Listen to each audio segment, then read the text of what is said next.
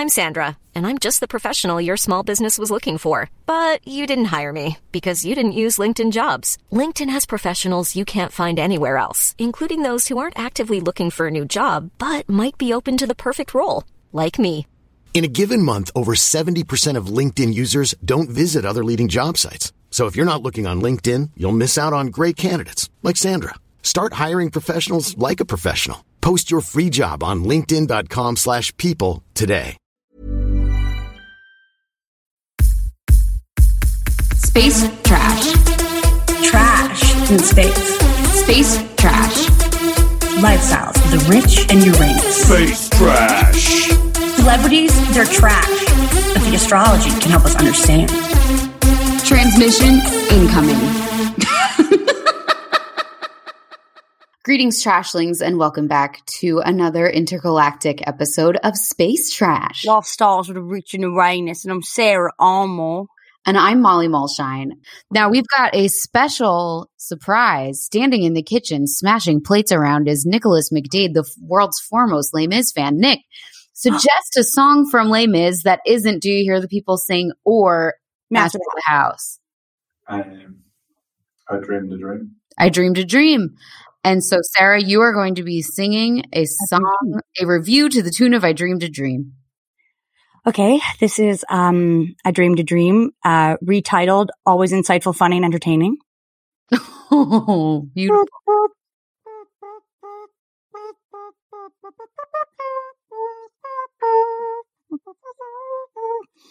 Love catching all of the podcasts.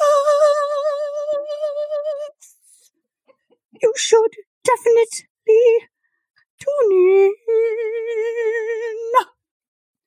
You laugh so hard and learn more about astrology and yourself. Oh, oh, That's that's all the review was. Thank you, Liz. That's my friend Liz. that was Everybody- beautiful. Everybody listen to that on repeat if you want to hear good singing. Um, but uh, honestly, Molly, it was kind of short. If you want to now pick up where and the tigers come at night, like you Okay. can do the other part of my junior dream. This one's from Emmy for real. It was left on May 1st, 2021. In the words of Mariah Carey, thank God I found you.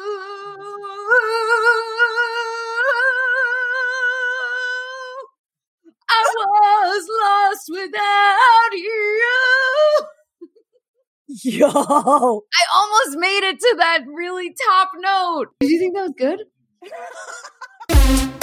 yeah, it was Emmy for real. She now, said, Emmy and Liz, we have the greatest trash cast squad that we could ask for. Share the pod. If you want to hear your friends talking about good thoughts that they're getting from the pod, share it with them. And if you want to hear us sing your review, you might have to cut that. It makes no sense. If you want to hear us sing your review, fucking review. leave a review and we will sing it to the tune of a Les Mis song. I And can't I- wait for you to listen back to your rendition. Why? No, it it felt Broadway, is all I'm saying. I went to you. you I went to another place. You went. No, it was really like, yeah, I loved it. I fucking loved it. I think this is the best segment that we've ever done. Yes. And Jess, if you're listening to this, please let me know if you heard it and if you thought that I did a good job because you're the only person I ever want to impress while I'm singing. Well, And- even if I wasn't on the list, you impressed me. Well, no, I want to impress you too, obviously. Better. Jess is the big account, man. You never heard her sing Defying Gravity. Okay, get her on the pod. Do define gravity, but of one of our reviews. Sarah, how's your day? Uh, it's a wonderful day in the neighborhood. We've got two hilarious little doggies upstairs, sort of human vacuums, if you will. They just eat and poop and, uh, they lick the floor clean. They're the hungriest dogs in town. Well, Nick and I had a very funny premature husband and wife moment today because I was like, so I was getting my eyebrows and eyelashes done They It look so good. Thank you. By Beth of the London Dolls. Yeah, she also yeah, she's amazing and she owns Oscar's mom. And I was like, okay, I'm really overdue for Botox. I haven't had it in like six months. Like it's been a long, I basically, I don't have it anymore. So I said to Nick, I was like, I think I'm going to go back and get Botox tomorrow. And he just immediately started ranting about pensions. Wow. He was like, we had a call about pensions and they're going to put this much in mine, but I can't put any in yours. And you've got to start contributing to your pension because if you don't, if you don't work for 20 years in the UK, you can't get any pension, which means you get no retirement money like from the government. So like I think I have to get a job. I mean, first of all, there's hacks around everything. I, you are an international celebrity. It's just happening. It's just in process. So I don't know, like, do celebrities get pensions? They don't need it because they're rich. Okay, well, I think that's more the way that I think just tell Nick to relax a little bit. The the the beauty here is there's going to be like one side pension, but no need for tension. The other side's going to be stupid rich celebrity. We are really going to be doing like a one topic pod today because we were very scared. I mean, I was very scared. I was sitting in my eyebrow and eyelash appointment being like, what the fuck are we going to talk about on the podcast today? Like, the only thing I cared about talking about on the podcast today was something that we cut from last episode that I want to be on record for. Okay, what do you want to be? Okay. Also, by the way, we didn't cut it. We just couldn't find the Oh, file. we couldn't find the royal we It was chaotic. we. it was chaotic uh, last time because my hotel in very retrograde fashion on the last day of retrograde i had nowhere to record so i kept having to change rooms. I ended up in the pool so right we lost a few clips in there. But what i wanted to say was while we were talking about whoopi and saying that like she has a lot of jewish friends like and we do think she's too edgy for the view i do think that she's going to leave. I want I, and i said this last week but i want to be on record for it that the only thing about Whoopi that gave me pause was that when the Mel Gibson stuff was happening, she defended Mel. She said Mel's not anti-Semitic. She he's Oh, an alcoholic, which, as you and I both know, as so, teetering the line of alcoholics, we know that like when we get crunk, we're not. We're, we're, if anything, we're more loving. I'm getting crunk being like, Molly, I'm so grateful for you. The Space Trash podcast and our long-term friendship has changed my life. Like, if anything, Right. we, we, we consider alcohol like an honesty serum. So her saying he's not anti-Semitic, he's an alcoholic to me was a little bit, um, that always has stuck in my mind as like, gee, you know, that is the wrong. You could say he's also an alcoholic and he was raised by a father who was head of the national, the Holocaust never happened society. And so that's, you could, you could say he's a good guy otherwise, but to sort of just to sort of just ignore all of the blatant anti-Semitism and say it's it, chalk it up to alcohol has always kind of been uncomfortable for me. Last week I was like, ah, we, we couldn't find that clip. Who cares? Like, whatever. We, we had a point about Whoopi, which is that ultimately the point about Whoopi last week was that we don't think she's coming back to The View. We think this will be the end of Whoopi at The View. But then it came out that she, in very Teigen fashion, wrote a cookbook, uh, many moon ago where she has a Jewish American princess fried chicken recipe where oh yeah, you told me about when you read through it, it is a pretty scathing uh, takedown of what obviously she thinks, that, and it's written from her, right? So, so, so Chrissy had the confidence and the, you know, the ignorance to actually put brown urine in her cookbook in an attempt to take down Stodden. Courtney Stodden, yeah, we, Whoopi she did the same she said some really weird thing about P and Courtney Stodden. It was really bizarre, and Courtney Stodden was still a minor at that It's like, point. why put that in a cookbook? Well, this was a sort of similar thing. Like, it is pretty insulting. It's like she's really attacking. And then it, it kind of, I, I guess, like the point that I ultimately came to in trying to justify my own Whoopi love for what is actually, she's not doing like, aside, the cookbook actually is, I guess, arguably anti-Semitism, unless you want to make the point of like, I have so many Jewish friends. Like, okay, well, here's my question. Here's my question. When was the book? When was the cookbook written? That's a great question. Let me pull it up right now. Hold on. because I feel like so she wasn't, and I'm not making excuses. I'm trying to think of what Right. Whoopi. I'm on the same page. Like, I, okay, it was it was written in 1993, and it was Jewish American princess fried chicken. And the basically the whole joke was, oh, she hands it off to her servant for it to get made. It was like So- yeah, so it was all about like send your servant, send your chauffeur to your favorite butcher shop, save the brown paper bag, you know, uh, have your cook melt equal parts butter, you know. So so she's basically saying that, and, and, and I guess my take on it as a Jewish person was that she is making a uh, a comment on. I don't think here's what here's what I said to you, and I and I mean it. I don't think Whoopi's necessarily like anti-Semitic, but I do think she might hate every Jew in Hollywood that she has had to kiss ass to in order to get where she is today. And she might just be like, well, she might think of all the Jews as the Republican Jews and all the Jews as the Beverly Hill Hollywood Jews. And in that case, it is a poor, it is maybe why people hate Jews in general. Okay. I think the late 80s, early 90s, 90s was a uniquely like, it was a weird time because it was a time when making fun of Jewish American princesses was mainstream. There was a sketch mm. on SNL called Jewish Jeans. It was like Jordache and it was like making fun of Jappy girls.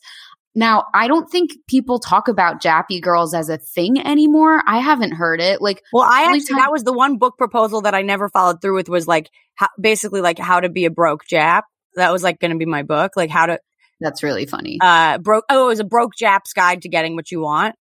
But so I think that's really funny. But I think maybe like Whoopi was, she wasn't making fun of Jewish people as a whole. She thought she was making fun of this one specific type of person. which is But who she also- is around. Like that is the Jews that she would know from her her decades long career would be the Beverly Hills Jews who are the jappiest.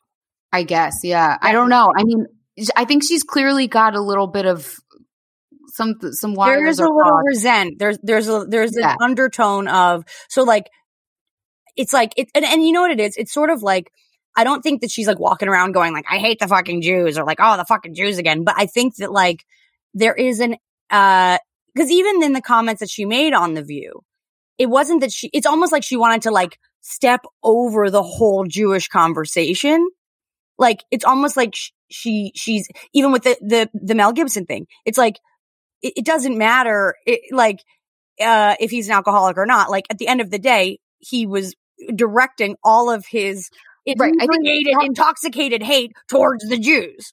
the problem with both of these things with her with what she said on the view with her defending mel gibson with her writing that cookbook recipe is i think it's like minimizing Yes, yes, yes. a real problem which is anti-semitism we have two other corrections to make first i have an addendum which is Joe Rogan's racist video didn't come out until after we put the episode up last Yeah. week. So we just, you know, Uncool. for the record, don't condone any of that. No.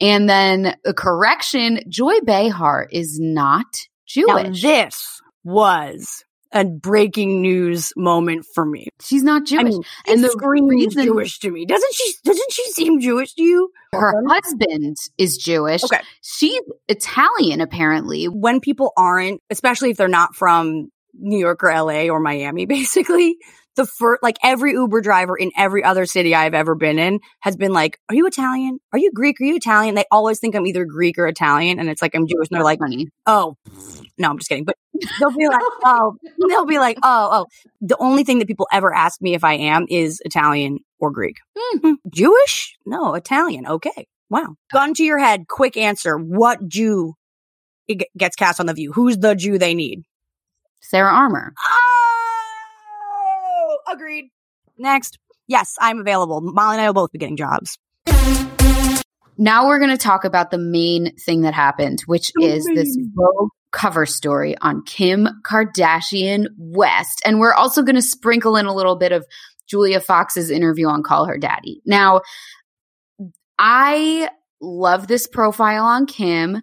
It really just fills my heart with old media joy. It makes me so happy to see this incredibly well written profile and the fact that this is this is making an impact. No Instagram post, TikTok, reel, whatever can do what this Vogue cover story is doing. Yeah. And the thing that I love about it is it sort of reminds us how old school Kim and Kanye's approach to media actually is, no matter how much they might think they're changing things. And I am reminded of the first ever Space Trash Book Club book selection, which we will finish reading someday. yes House of Hill. i will have it read to me on my phone Right, by Richard Oppenheimer, because he spends a lot of time talking about Elizabeth Taylor's yeah ill fated marriage to Nick Hilton. Not Nikki Hilton, the man who Nikki Hilton is named after. They had a complete PR marriage and a PR divorce. And Nick Hilton was a socialite. He had no job. Elizabeth Taylor, similar to Kanye West, was a genius in her field of entertainment, acting for her, rapping for him. And Really like I don't know. for him. Actually, I think he's a better producer than anything. Yeah, I guess. And also like his rhymes are really funny. Yeah, That's really the- yeah, he's not like Kendrick or Eminem where Yeah. you're listening to it and being like, whoa. It's more like, yeah. But so I, I'm just saying with this Vogue cover, it just reminded me as much as we think that they're breaking new ground with the Balenciaga uh, partnerships and everything, they are replaying this media playbook that's as old as Hollywood itself. And I fucking love So it. actually, I'm curious about though. Can so as like a media as a media expert, like with like taking it out of the Kanye, Kim, or even Nick and Liz, like what is the like step by step to how to do a, a a media divorce? You know what I mean? Like what are the like like first is this, then is this, then is this? Like how like in what way are they walking through the template? Okay, so they are doing a larger than life one. Most people, what they do is start getting photographed without the ring on, start getting photographed separately, sort of like putting the idea out there so that people are sort of starting to get used to it. Then you drop that. We've talked about this part. You drop the press release on a day when it's either the Super Bowl or Thanksgiving Eve or New Year's Eve, something where there's no reporters on the clock and it's going to get buried. Um, and then, you know, you debut the new partner in six months to a year. So they're not following that blueprint.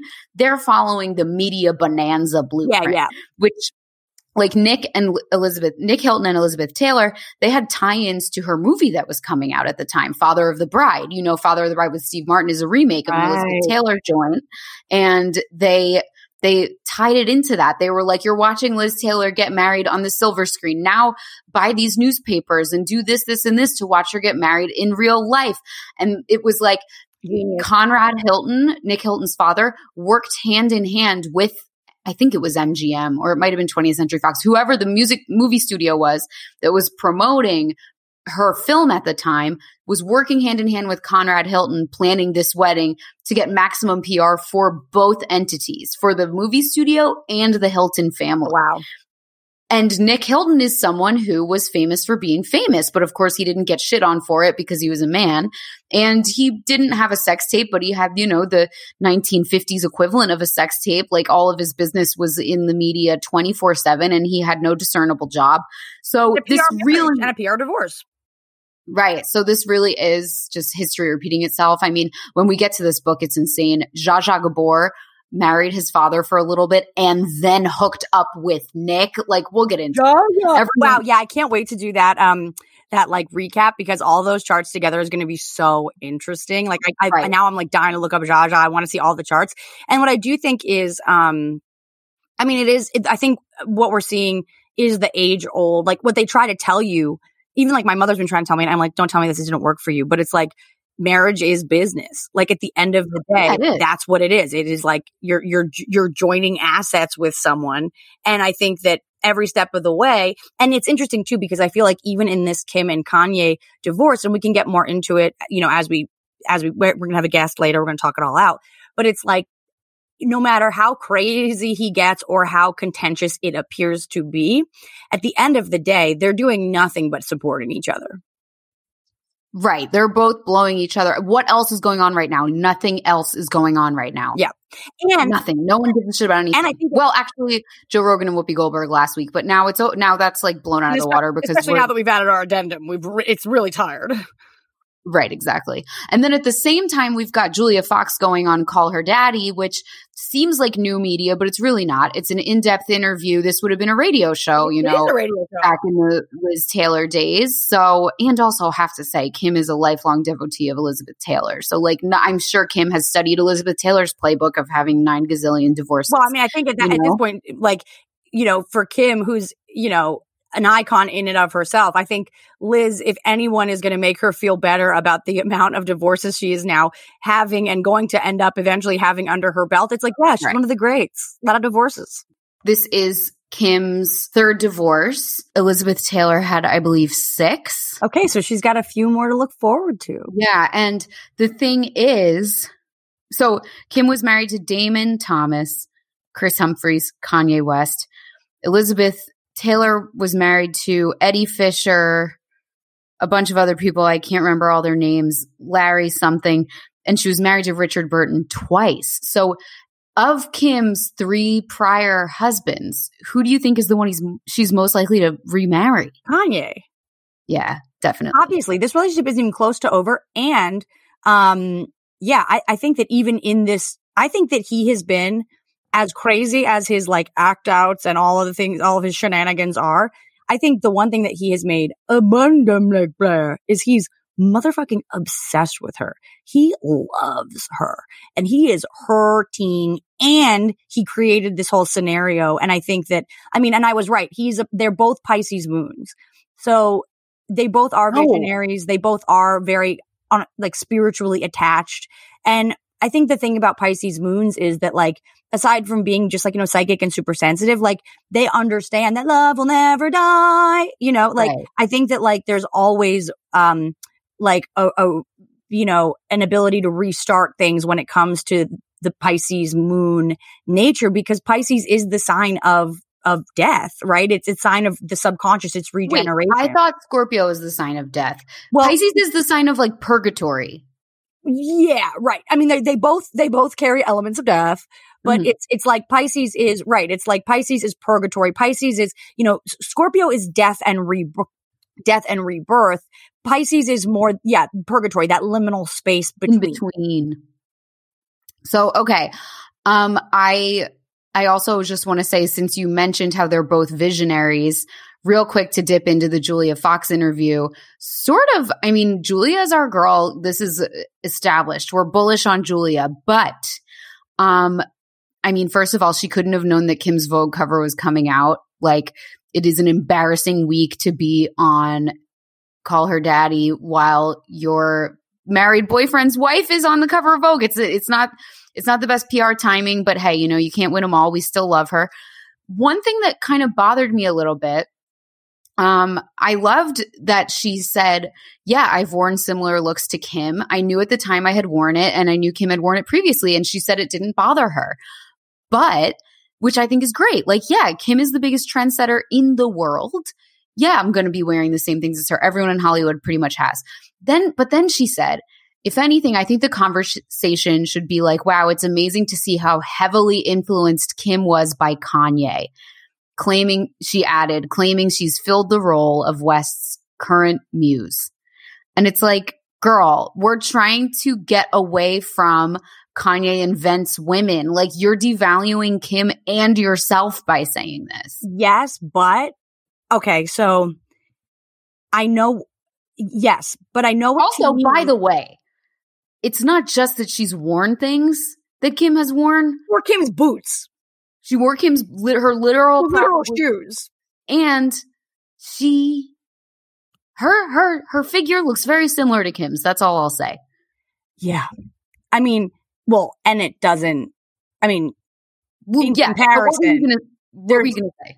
there's no comparison about who the actual like Julia does look like she is in costume. Like she does look amateurish in comparison.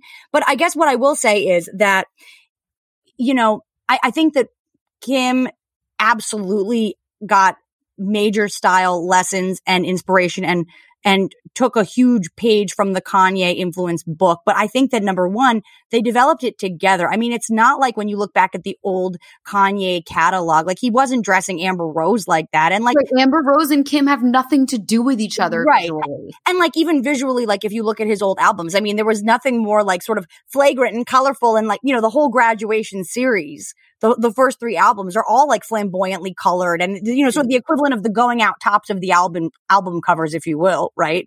Wow, incredible analogy. it's just what it is, right? But I, I think that what Julia, I think that she's smart to say that. And I think at the end of the day, she knows at the moment who's, who she, who she is calling daddy, which is our boy Khan. Yay. Because I, I think that, that it's if she didn't address the fact that being with him, that's not how she dresses. We have tons of images of Julia Fox arguably looking better than she looks when she goes out with him, dressing herself. Right. And her style, this isn't her style. And, Kim didn't start dress start dating Kanye and start dressing like Amber Rose and dressing like his fiance that he was with before Amber Rose. It's not like Kim no, is but I think that he, I think that. Kanye, I know the type. I know Kanye's type. And I know that dating Kanye, I don't think she has an option of what to wear. I think she walks into the room and he goes, here's what we're doing tonight. Here's the look tonight. And I think that he really is acting in the role for Julia even more so than he did Kim because I don't think he actually is in love with Julia. I don't think they're in love with each other. I think that they are both going through divorces. And I think Julia made that comment a few weeks ago, apologizing for what she said about her ex, where she actually made a very vulnerable comment, which was to say that the only reason I said it is because I was hurt. Not that you weren't spending time with our child, but that you didn't want to spend time with me anymore. So she's still in love with her ex too.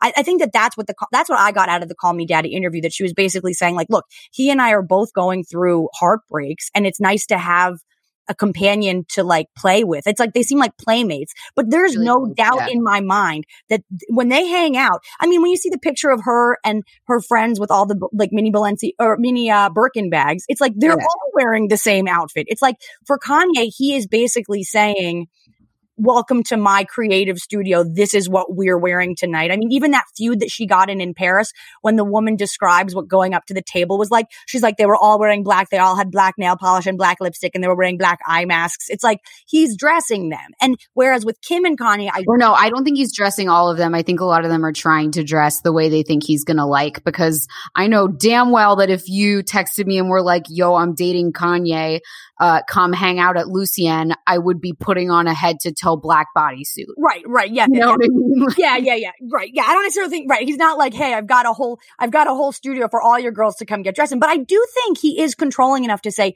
make sure they're wearing all black. I just want to say, I think the real story here is women are sick of picking their clothes out.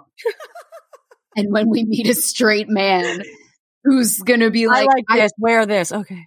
I'm going to be like, oh, I'm down. I'm fucking sick of it. And especially if it looks off the wall and insane and I never would have picked it myself. Mhm. Sure. Yeah. I am done. I've been, like, I've been picking this shit since St. Peter's dances. I am done. I am out of going out tops. If you're going to find me some black velvet gloves and be like, this is fashion, I'm doing it. No, I mean, it's honestly, And I'm bored. And for men, it's fun. It's like dressing a Barbie doll. For us, Yeah. it's like, oh God, I have to leave the house and look hot no, but dude, also professional, but also respectable. Like this is too hard. do you understand how much the space trash merch means to me? I know because I don't wear anything else. And I can argue like the same way I guess that Kanye could be like, yeah, like this is the, this is, we're a creative couple and the brand is how we dress. I'm like, it's like I, the justification for wearing only our merch, aside from the fact that now I just don't have to think about what to wear and it's just what I wear. But it's also like I can justify it in terms of business. It's like the truth is every single time I wear one of these, uh, like I wear my Gemini shirt, I wear my Cancer shirt, every single every single barista, every single cashier. I am giving out the space trash merch a link to every single person because everybody, it, it is like a talking point. It's the best, like, like, like direct to customer, uh, tool that I have just to wear Yeah. merch. But low key, it's a real relief to not have to dress myself. It's like, no, but I'm wearing this for business. you're the Kanye and I'm the Kim because I'm just wearing black turtlenecks all day. Right. But I'm like, no, we got to push the brand. But at the end of the day, Yeah. I do think that, you know, you are in many ways, in, in certain ways, actually, it's the opposite, which is that you're the Kanye and I'm the Kim because it's like at the end of the day, most of the things that are designed, even though this Gemini one's a, it's a straight armor, but like for the most part, like you've designed most of them. So it's like you're kind of the like mastermind behind the look. And I'm, Right, but I'm Sarah. a gorgeous model showing up with my figure, w- rocking our shit. That's true, but no one would ever think that I'm the less bipolar one. when in fact, and you know what? They thought that I showered more too. The- no, no one thought you showered more Wasn't than that me. didn't remember you did the poll? Who who did they think showered more?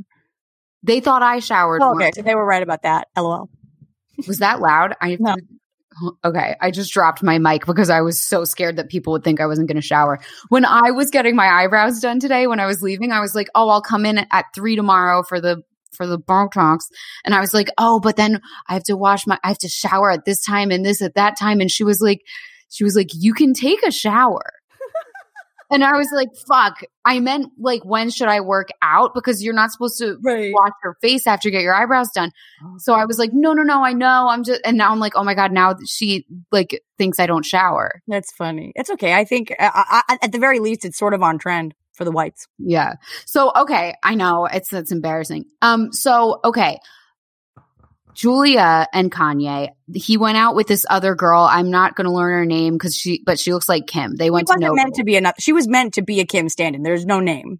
Right. So like she looks exactly like Kim. I'm sure everyone's seen the pics. Now, okay, on the Daily Beast, they wrote this like Julia had said on the Call Her Daddy interview, um, how much she likes him, blah, blah, blah, blah. And then I was like, when did he step out? When was this taped?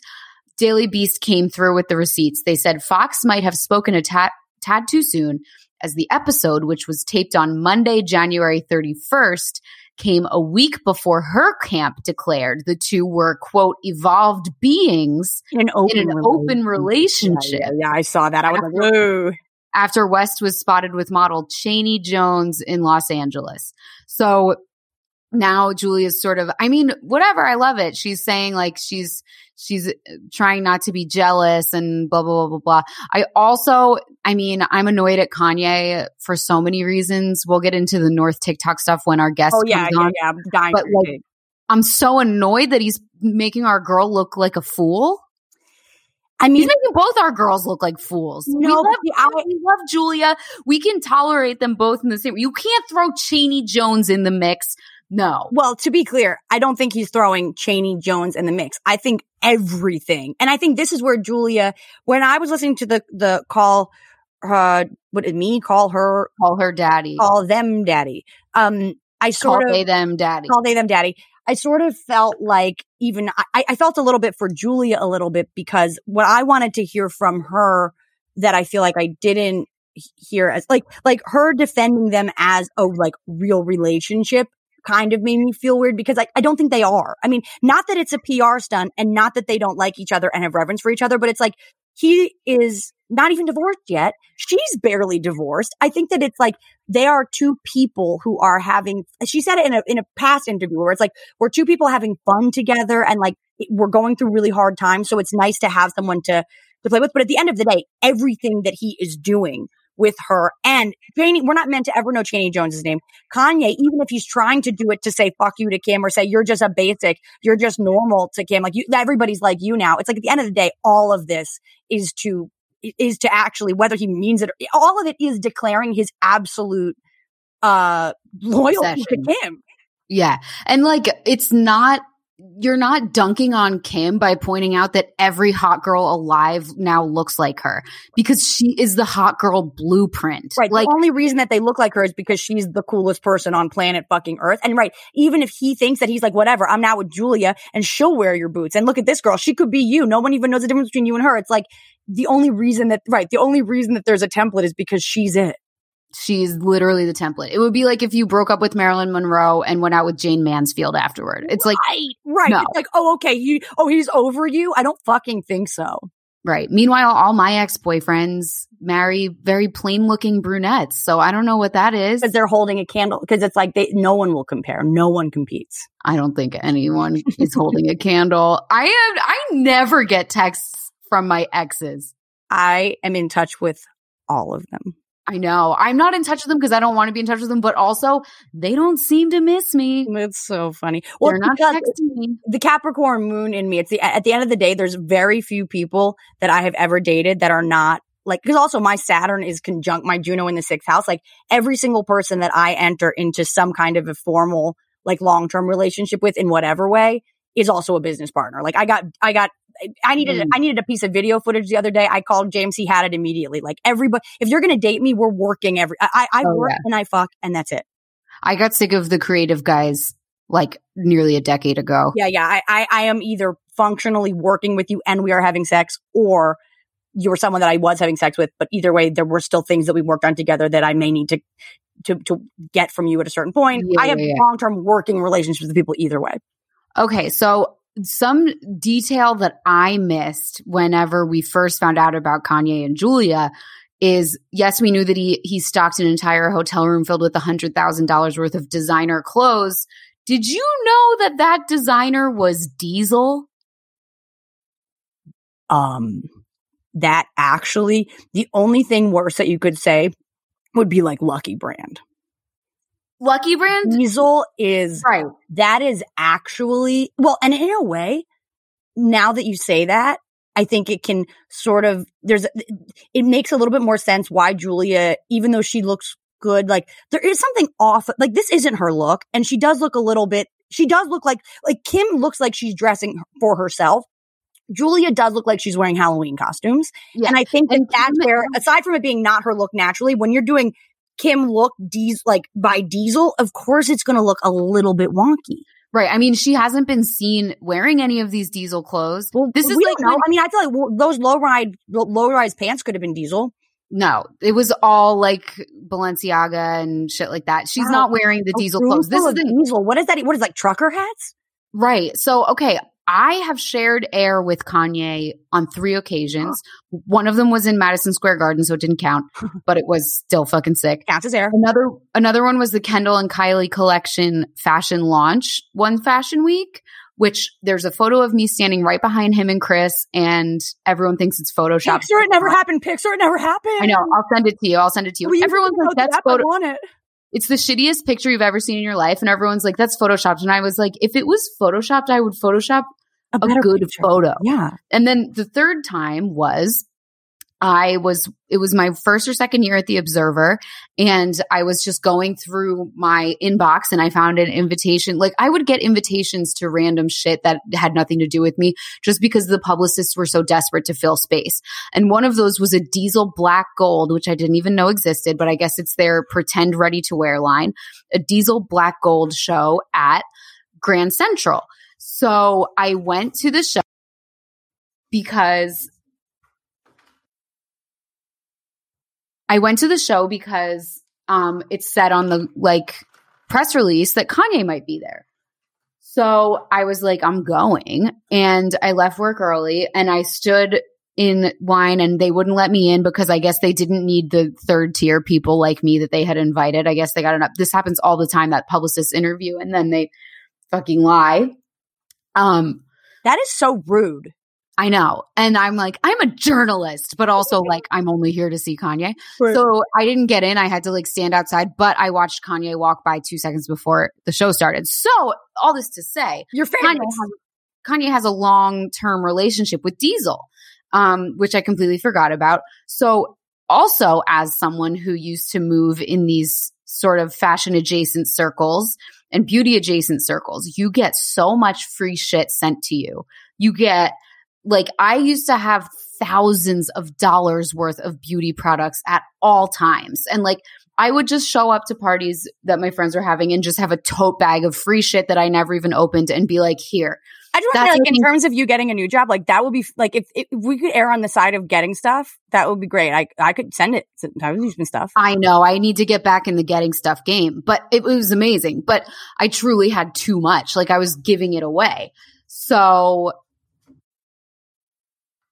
I think that's what happened here. I think what happened is Kanye has got a whole bunch of free shit from Diesel because he's sort of had a relationship with them for a while. It actually wasn't a hundred thousand dollars worth of diesel shit. It was actually uh, a room full of free diesel shit. Is actually what it was.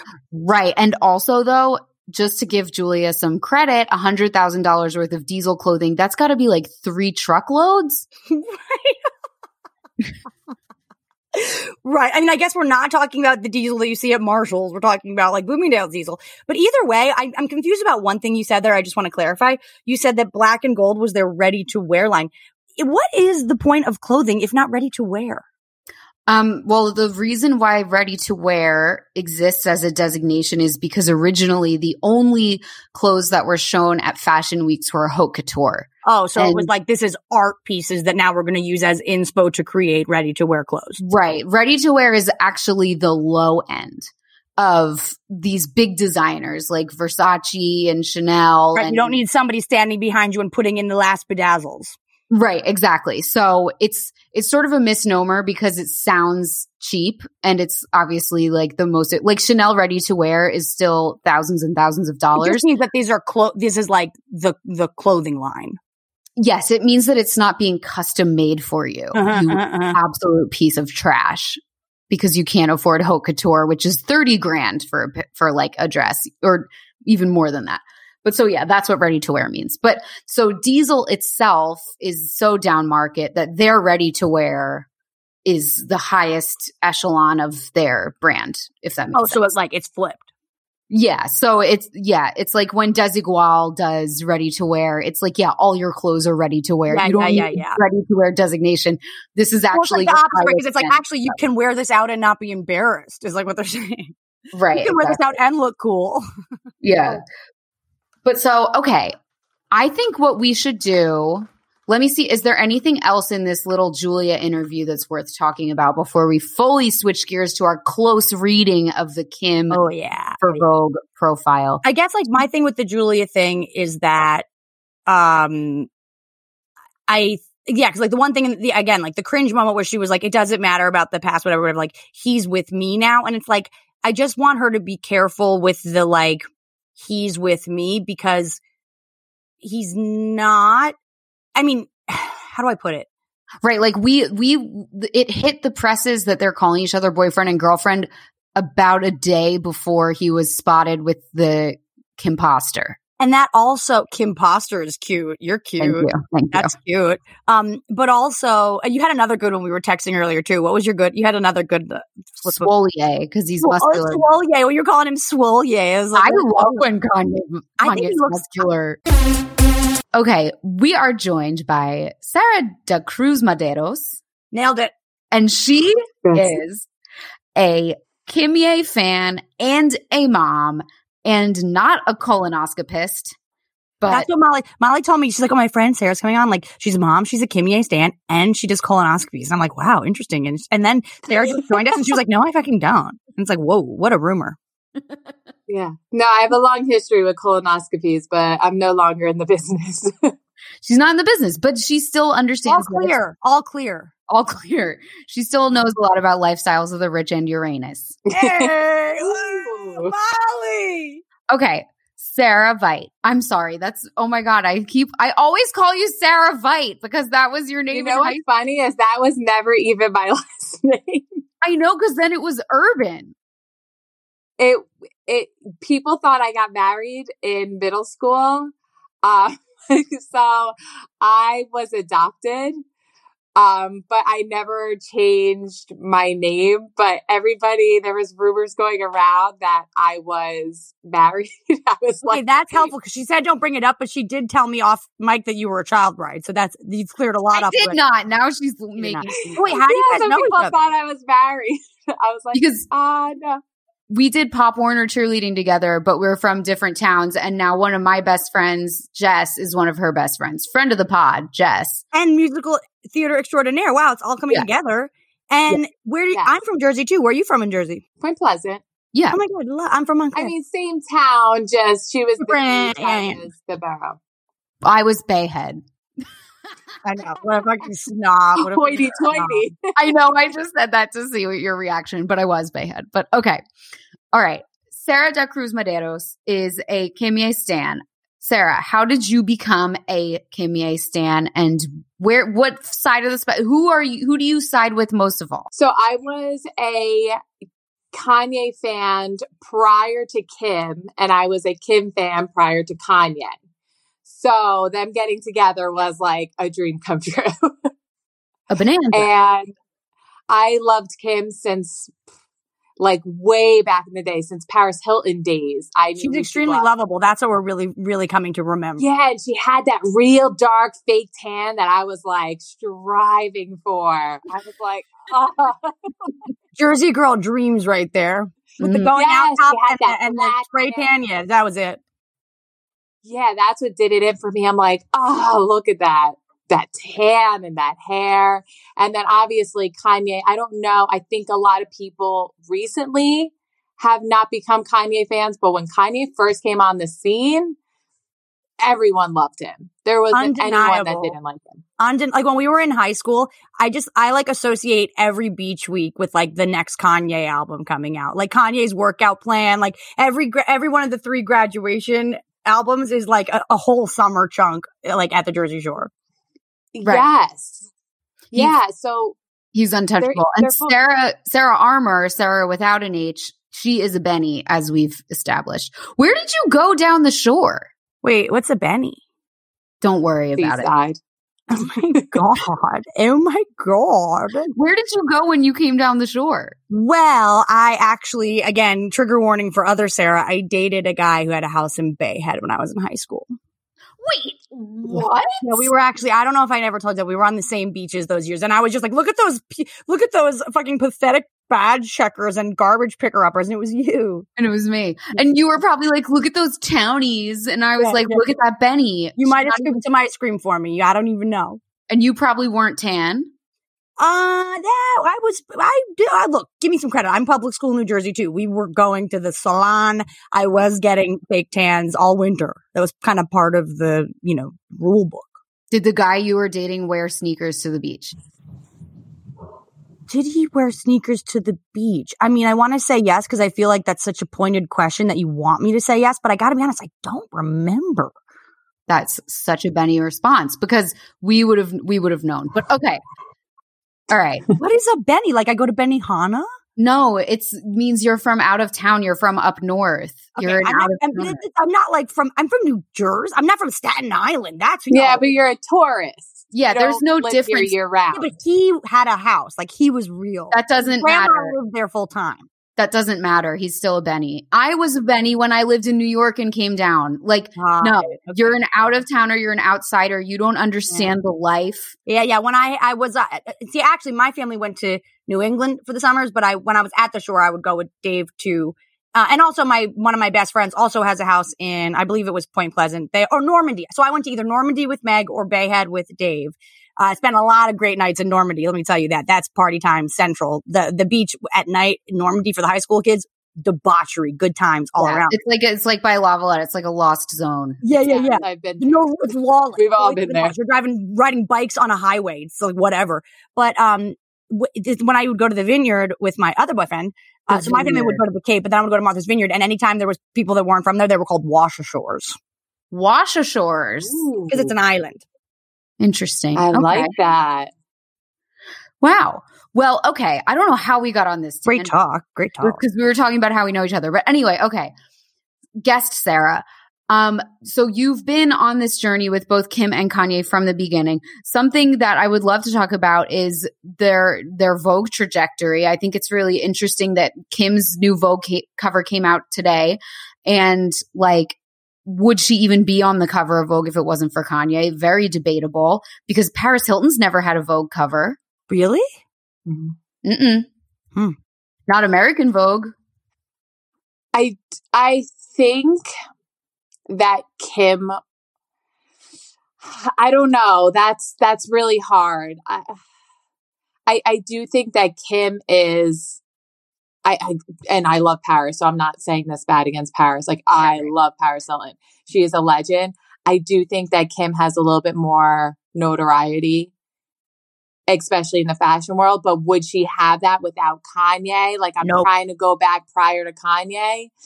You're now we're thinking back 10 years. No, I don't think she would be on the cover of Vogue without him. He leveled her up. Yeah. I think Forbes, yes. Vogue, no. I think she was always Yes. going to be like good at making money and turning herself into a business, but Mhm. yeah, getting the clout in the fashion world. Because remember when their first Vogue co- cover came out, it was the biggest scandal. Like everyone was like, I can't believe this. Vogue is over. This is ridiculous, blah, blah, blah, blah, blah. And now she's got a solo cover and everyone's stoked about it. I just can't believe. And the pictures were beautiful. Yeah. The one where like the the I don't know if it was like a, a tablecloth on or whatever, but with the water and the clear. What was that? Oh, Yeah, oh, yeah, yeah. Wet one. Wet, the wet look. I was like, I was seizing. She loves the wet look. I, I also, I high, one of the things I highlighted in this profile was that the writer said after years spent feeling like a fashion outsider. And I think it's really cunty of Vogue to say this was the only part of the profile that I took issue with because I'm like, okay, if, if she was feeling like a fashion outsider, it's because there was a rumor that Anna Wintour literally banned her from the Met Gala. Like she wasn't just feeling like a fashion outsider. She was While she was banned. pushed out intentionally by the head honchos at Vogue, she has right. now made a full turnaround. Right. Yeah. It's like she wasn't just feeling like one. She was one. She was a persona non grata. And we still have yet to see if Khloé or Kourtney will ever attend a Met Gala in their lives. I'm I gonna give mean, you a hard no on that, unless Travis is invited and brings Kourtney as a date. agreed. So, okay. The reason why we have you on here, Sarah, guest Sarah, is because Yeah, I just want to say this: you can call her Sarah, and anytime you're referring to me for the rest of the episode, you can call me Sarah. Sarah, but that sounds like Sarajevo. It sounds like we're like Oh, going to right. Iceland. Okay, how about how about Sarah Sarajevo's East? Sarah East. Sarah, okay. Okay. Okay. How about you call me Benny? Be- Oh. Yes, Benny Sarah. That's it. And local Sarah. Okay. Local Sarah. Mm-hmm. The reason why we really, really were so interested in having you on today, in addition to your acerbic wit and your constant ability to spot who is important and interesting in pop culture, is you are a parent and you are really good at social media and you're funny on social media. And one of the big things that came up this week was whether or not North should be allowed on TikTok. So, mm-hmm. Well, and that's sort of just the tip of the iceberg because it's not. There are so many facets to the the media comp because it's not just whether or not North should be on TikTok. It's also whether or not. I mean, I guess we don't have a choice when it comes to Kanye, but it's like how public should family feuds be? right. Well, I think the first thing I want to touch on is should North be on TikTok? I have my younger son is very creative. He loves making videos and things like that. He loves logos. He loves music. He loves making sounds with his mouth. And I do let him, I bought him a tablet and I do let him make these videos. And how old? They're not posted anywhere. Uh, but I will send you some because you guys will die. They're send them to me. He's the cutest little baby. Wait, so how how many kids do you have, and how old are they? I have two. Uh, Dominic is nine, so he's North West age. what, a- And- what an accolade. I'm not going to have any kids that are the same age as Kim's kids. That's depressing. That's, I Well, think, maybe I if know. you're And then I have a, more a three year old, a three and a Three. half year old. So um, I do know what Kim's going through with as far as your child becoming their own person. I see Dominic little by little becoming his own person and developing his own personality and getting into mood swings and wanting to express himself. He is very much into sports. He chose his own sport. He's into lacrosse. He picks one of the most expensive ones. And yeah. Thanks, Tom. and I'm like, soccer's good. Yeah, Go play it. But um, you know, I, I see that and I understand from that. However, you are a woman with if I post a video of my kids, first of all, I'm very I, you know, I'm very quiet. I pick and choose what I post. Mhm. However, I'm putting it out to 300 people that I know. She has the biggest platform in the world. She is Right. arguably the biggest celebrity in the world, the most well celebrity in the world, and people are creeps. They are creeps. I have looked up child sex offenders in my neighborhood and I'm like, there's no way there's any in my neighborhood. I live in a middle class neighborhood and they are everywhere. Don't do it. You will traumatize yourself. Wow. I know. They are everywhere. I did And it once when I was the ones that are caught. Right. I was living in a house with three girls and it was just a house. It wasn't an apartment building. So I felt more vulnerable because someone could just walk in. Like it's not that hard to break the lock of a house. And there was just like 20 on our block. I was like, Oh my fuck. God. And it's not just them breaking into her house because she does have the security. She does have that. And I'm sure it's amped up ever since the thing in Paris, even Yeah. more. It's, do you want like, and I don't want to be vulgar, but a grown man like thinking dirty things about your daughter dancing around? And Right. there is somebody out there. Well, Right, and this is the thing though, because in this case, like whether or not North is is doing TikToks where she's mouth, you know, mouthing Eminem lyrics or whatever, because they haven't kept any of the children's identities private, it seems like that's an unavoidable, like no matter what, creepy people already know what Kim's kids looks like. Kim, and not to mention whether it's TikTok or not, Kanye has North on stage doing bad rapping. Right. I think the issue isn't even necessary. Like that is definitely a huge part of it. But I feel like when you're a Kardashian, that ship has sailed because they're like, they are cashing in on the perv gaze. And I mean that G A Z E. like the male gaze. yeah. Like they're they're all like, okay, we're getting perved on. This is our bread and butter. And like, yeah, maybe they feel they can protect their kids from anything actually happening to them. Which I mean, yeah, still I agree with you, Sarah, that I wouldn't want I wouldn't risk it. But I think another thing is whatever they say on TikTok now can and will be used against them, even if it's the most innocuous thing ever. Like the culture that we're in right now, even if a little kid has a slip up where they say something that seems even slightly controversial, it's going to become a news story and it's going to follow them mm-hmm. until they die. And it's a kid. And you know that would happen. You know, like you can picture it in your head. North West mm-hmm. says, like, you know, all Russians are spies or something, something like stupid. I And then, like, to see it for the record. I hope that's a premonition. it would become like a bold faced headline for the rest of it. There's like, there's just so many different ways for it to go wrong. I have a thought though. What? I think that okay, so like we we already saw the way that Kris and Caitlyn raised the family. Like we have Kylie and uh what's her name? Kendall. You know, they their first season, you know, You Kylie can just was- call her what's her name. what's That her is her Kylie name and what's her name? And, and what's her Skinny name? And Slim. Kylie and Slim were, you know, they were the first season of the Kardashians. Slim was 10, Kylie was eight. So they're the same age as, as North, right? So they're coming from a context of like, yeah, we've been performing on TV our life. And I think that the bread and butter of this family actually less than or, or more so than just the gaze is actually like, cause even when you hear profiles of the Kardashians or like when I listen to that whole Even the Rich profile, which Sarah, if you haven't listened, highly recommend. It is like true BTS of the Kardashians empire. But one of the Mm-hmm. Mhm. things that they, one of their strategies that they've always used is to be early adopters of social media trends. Right. I think that TikTok, because it is so kid specific without using Penelope and North as the way that Kim and Kourtney are getting on TikTok, they otherwise have no reason to be on there. Like, I think it's less about North being on TikTok and actually more about Kim and and uh, Kourtney being on TikTok, and they look themselves in. pathetic, or they don't look as if they're if they were doing my best friend videos between the two of them, we would be like, wow, this is so like they have arrested development. They this is mental illness. Like, what are they doing? But with the kids, it becomes okay. And I think because Penelope and North are the same age, and Kourtney and Kim are this like united front doing it together, that it is more of a business eh, of a business thing than anything, and it is actually just a way to infiltrate this platform because that the bread and butter of their business is just being everywhere. Yeah. It- and it's also like that I I agree completely that they had a planning meeting where they were like, how are we going to break into TikTok?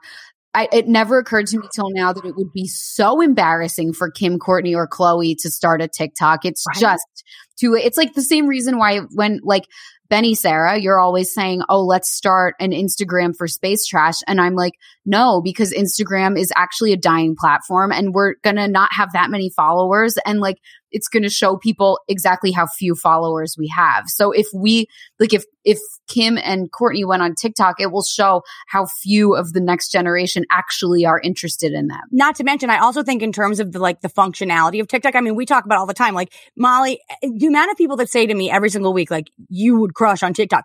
You got to get on TikTok. It's like the truth, truth is whenever I venture into the TikTok land, not only do I personally feel like I'm a thousand years old, but it is a technology that I think for children is more intuitive. Whereas for me, like I'm trying to figure out how to like get on the screen. I'm trying to, to me, there's like a learning curve where for kids, it's a little bit more intuitive because they're also used to playing like leapfrog games on their, on their tablets. And so I, And they like, have such like insane ADHD. Right. It's like it actually is made for kids. And I think if Kourtney, like if Kim was not doing it with North, but was trying to infiltrate the platform, what would she be doing? Like quick skims, like, you know, qu- a quick makeup tutorial or like a quick showing you the Yeah. thing. And it's like you could do that on Instagram. That is where she has a, it's like without the kids, there's no reason for them to be on TikTok other than just purely being fame whores, which I think this is a nice thinly veiled attempt at, at, at not being. And it's like, it's a kid's medium. It's a fig leaf. It's a fig leaf over their own 100% big ambition. But if you're going to do this with your kids and break in, don't you think it should be decided between the Well, that's couple? the big question. hundred percent. Like this is where like and that's why I wanted to talk to you about because there are so many things that Kanye is telling us and like we have to take it all with a grain of salt just like we have to take the Kardashians PR spin with a grain of salt. There are so many things he's telling us. Oh, I wasn't invited to Chicago's birthday party. Uh they called the security on me when I was taking my own comic books from the house. So all these different things and it's impossible to Well, it's like- know. You know, it's like they made me take a drug test. It's like totally valid, man. You seem like you're on drugs. Kind of valid. But yeah, like, but all of this stuff is really he said, she said. Yeah. But the TikTok thing is the one issue where people are, I feel like, Kanye, you've got a freaking point. Like, But I will say though, aside from that conversation starter, and I think in this case, he's just trying to not only put his point of view out there for the record long term, but I think that he also is really interested in just continuing to be connected to the Kardashians. And I mean, he just moved next door. Like he's obsessed with them. He wants to be in a public fight with them if they're not going to well, work I think together. these are his kids. I like think meeting he's but- really but- but loving first his of all, why children. did he wait, wait, wait, Benny or uh, local, local Sarah, what were you going to say? I could see Kanye. I mean, I don't think that there's anything wrong with him moving in next door. I don't think that's weird at all. I Yeah, think it's weird kids. because she was begging him to be. It's one thing for, I, I don't think it's weird at all. I think it's weird because for the last eight years, he has spent 90% of his time in Wyoming. I know. I agree. And I think that's like a classic male thing of like yeah. letting, letting the woman do all of the child rearing over and over and over again until it's finally too late. And then, but I do think that the best case scenario for kids of divorce is Yeah. that they're not traveling. Like 100%. I know people growing up who had to travel an hour to hang out with their dad, and that's fucking bullshit. I mean, I actually have divorced. I have a divorced. Um, they're they're lesbians, but so my divorced aunt, my divorced aunt, but they actually live together and have two different parts of the house. But like for the sake of like, the, you know, they have kids. Right. Like I've never been divorced. My parents aren't divorced, so I don't know, but I do think like that's how it should be. The kid, it should be the least disruption to the kids' lives possible because like Absolutely. It's like it's so crazy how it's become so accepted now that like oh your kids are just going to get fucked up and while they were nothing you can married, he it. was cra- while they were married, they were having to fly to Wyoming. Like that's what's so fucked Right. up about it. That like it's really like, and I feel like I've been in a lot of fights with men like this, where it's like after the fact, they have all these strong opinions about like. You know, things I did wrong or things that the way it should be now. And it's like, okay, but for the record, I've been saying that. And the only reason that I now am in this different position is because I adjusted to you. The reason that she wanted to get divorced is because he was never there. Now he's going to be there. It's like, dude. Yeah but I think it's it's the Sorry. best case scenario that he is there Yes. don't you guys think Absolutely. But I also think I that 100% agree. I think I that, the think that he's too- probably a very, I think he's a very like doting dad. Like I think what Kanye puts out, like you have to remember, they aren't real people. They don't, they have like teams. Like right. he's going public because like they probably don't even really talk to each other because they have teams and pub like I I have no team. There's nobody in between us, you know? So yeah And honestly, your kid You TikTok, know- no followers, sucks. See, he doesn't have a TikTok just though, I'm 'cause just that's kidding. what that's no, Dom's what great. Dom's Dom's gonna be huge. But I think it's not Dom. It's a, it's it's not Dom. It's his Mateo. boss. Yeah, Oh, Mateo. But- but that's the thing. You you let Mateo. This is what I thought was Like, you know, we're talking all the time about how much we love Kim. And that was what I thought was bullshit in her statement that she said North loves TikTok for self expression. Shut the fuck up. Well, that's where I didn't like it because I'm like, stop it. There is a million ways to self express yourself. Like, just say what it is. Is that like, I, I thought it was a younger platform, but she can't because it says 13 and older. So Right. I know that. Oh, the I didn't is sort of realize like, Okay, that. how are we going to spin this?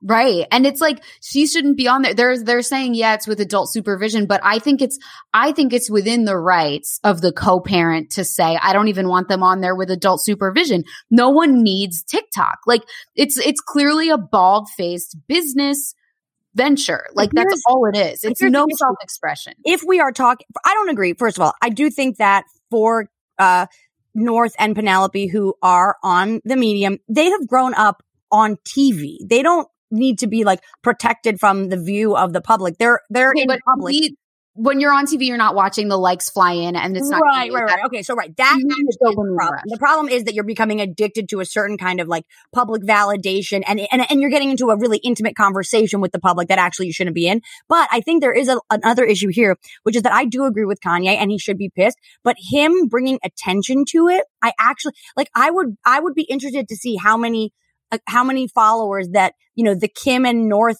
shared account had before and after he made this public statement. He Streisand affected it. You're Yes. saying. Yeah. Oh, he definitely did. But will TikTok ban her for being under 13? Maybe that's what he was going for.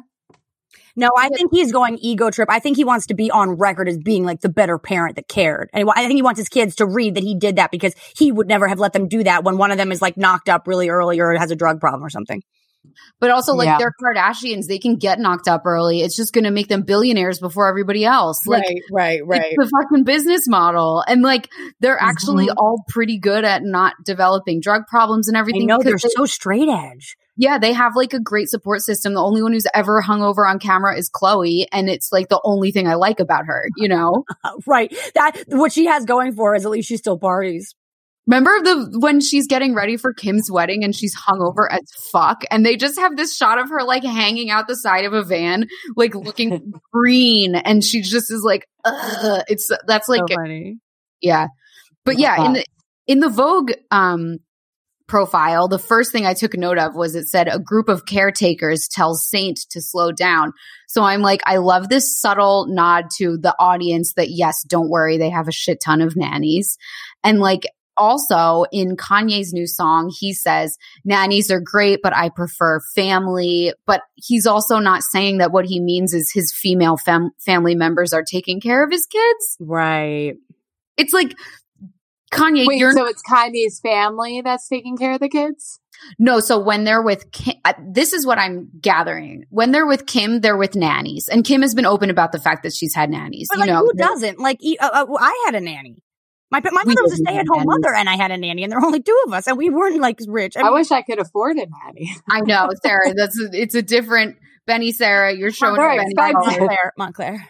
Yeah, us townies did not have nannies. yeah, no. Yeah. My nanny was like, my mom would lock us outside, you know, throw a box of juice boxes outside. you could have used TikTok. yeah.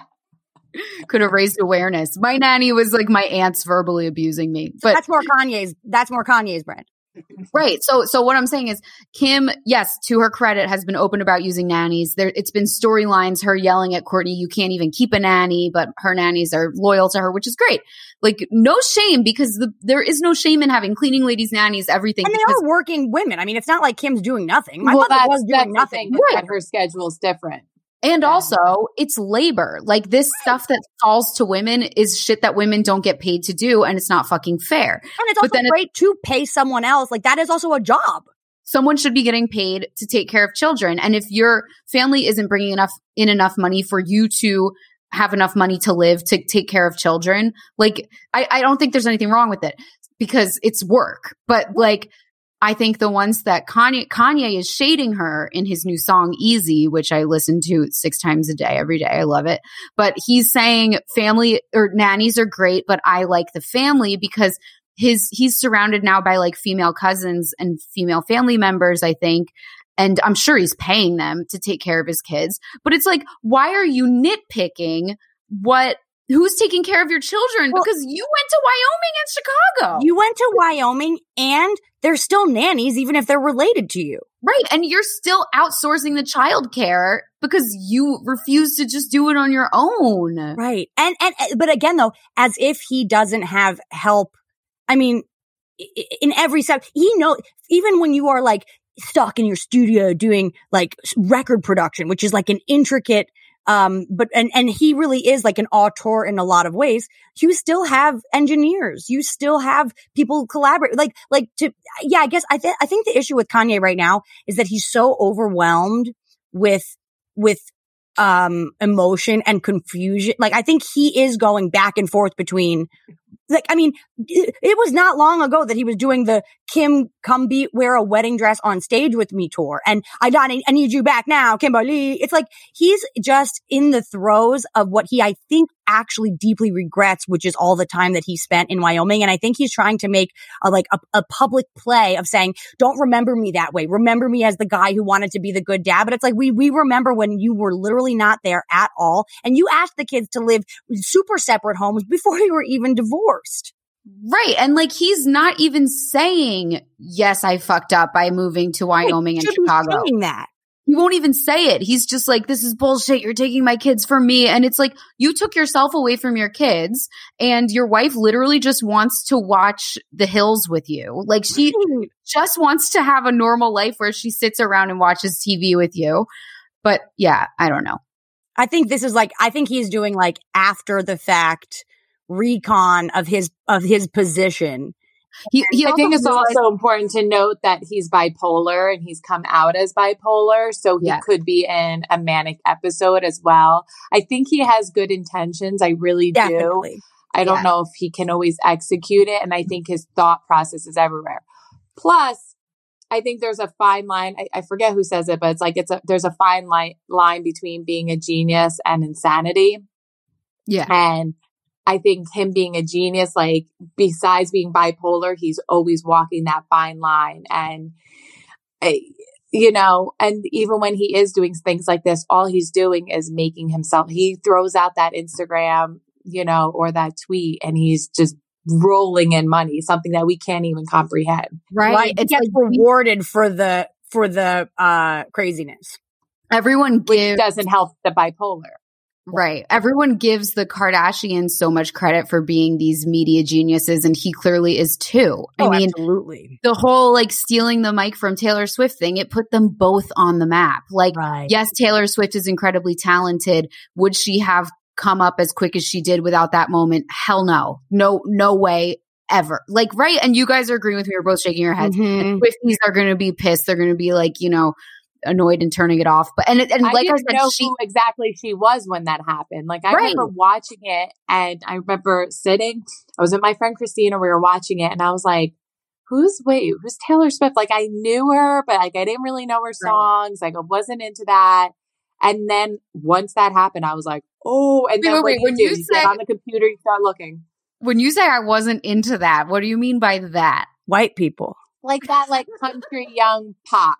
Yeah, yeah, yeah, yeah, yeah, yeah, yeah. Yeah, And I, we were like, what were we? Twenty one when that happened. right, it was little like, kid. It was like for little kids, and yeah, like I'm not listening to And that. we all knew I the was like, fucking Beyonce video. right, the Beyonce video was yeah, was and stolen from her. right again, Right. it's not a knock on Taylor's talent whatsoever. The most talented people aren't the ones that get famous. Like her talent is really great. She's really talented. Her fame got a boost from Kanye. Like it's and and it was then further bolstered by her talent. Well, and is- then you see I'm not even a Taylor Swift fan, but I think she's like incredible at what she does. You know, Well, then there was all that shit that came out too, like later, where Kanye and Taylor were like, like they were trying to like push this media story that they were like super duper beefing, but then they they released phone conversations where actually Taylor's like giving him permission to do it, and like Mhm. so like she really is too white for this conversation by way of like, man, don't show your cards. Like that's the like the, he, you were gonna have a cool PR moment where you got to like publicly lambast Kanye and be in this fight, and then you like you outed yourself as being in character. It's like you idiot. So that's the thing. I also think that like Kanye's um Kanye's diagnosis I think becomes very helpful to him here because it's the kind of thing where we are on a podcast saying, well, let's remember he's Yeah. diagnosed as, as, uh, you know, um, living with bipolar disorder. So you can just, when you know that you have this sort of past to like, there are people are going to chalk up his behavior as someone with bipolar. And then he gets to be like almost even just like an advocate or like a sort of someone who, I mean, that's like where Pete Davidson comes out and he's like, man, take the meds. Like I take the meds too. Also want to say Kim certainly has a type. She really, she does love the medicated, the really need to be medicated men are number one on her list. And I'm a need to be medicated woman, by the way. So it's not shade. No. It's just, yeah, we said last week the girl loves a DSM 5 Yeah, man. diagnosis. She's flipping through that book. Who's next? It is You know? weird. I thought it was weird. I thought, well, Molly and I talked about it. I'm like, what is going on? Because I'm like, listen, you just got out of a relationship with a man with men that struggles with his mental health and which was probably a majority of like the demise of what happened. 100%. and and then you're gonna get into a relationship and get a boyfriend with a guy with the same issues. well, it's like even worse. Not worse, but it's, he's not bipolar. disorder. Pete has borderline personality disorder. So it's like, it's different, but I think it's also like the issue here isn't just anyone's diagnosis. Right. It's the way that it manifests itself and it's the way that like whether you take it on board and try to There's never been a faster or easier way to start your weight loss journey than with PlushCare. PlushCare accepts most insurance plans and gives you online access to board-certified physicians who can prescribe FDA-approved weight loss medications like Wegovy and Zepbound for those who qualify. Take charge of your health and speak with a board-certified physician about a weight loss plan that's right for you. Get started today at plushcare.com slash weight loss. That's plushcare.com slash weight loss. plushcare.com slash weight loss. Hey, it's Ryan Reynolds, and I'm here with Keith, co star of my upcoming film, If, only in theaters, May 17th. Do you want to tell people the big news? All right, I'll do. Sign up now and you'll get unlimited for $15 a month in six months of Paramount Plus Essential Plan on us. Mintmobile.com slash switch. Upfront payment of $45 equivalent to $15 per month. Unlimited over 40 gigabytes per month. Face lower speeds. Videos at 480p. Active Mint customers by 531.24 get six months of Paramount Plus Essential Plan. Auto renews after six months. Offer ends May 31st, 2024. Separate Paramount Plus registration required. Terms and conditions apply if rated PG.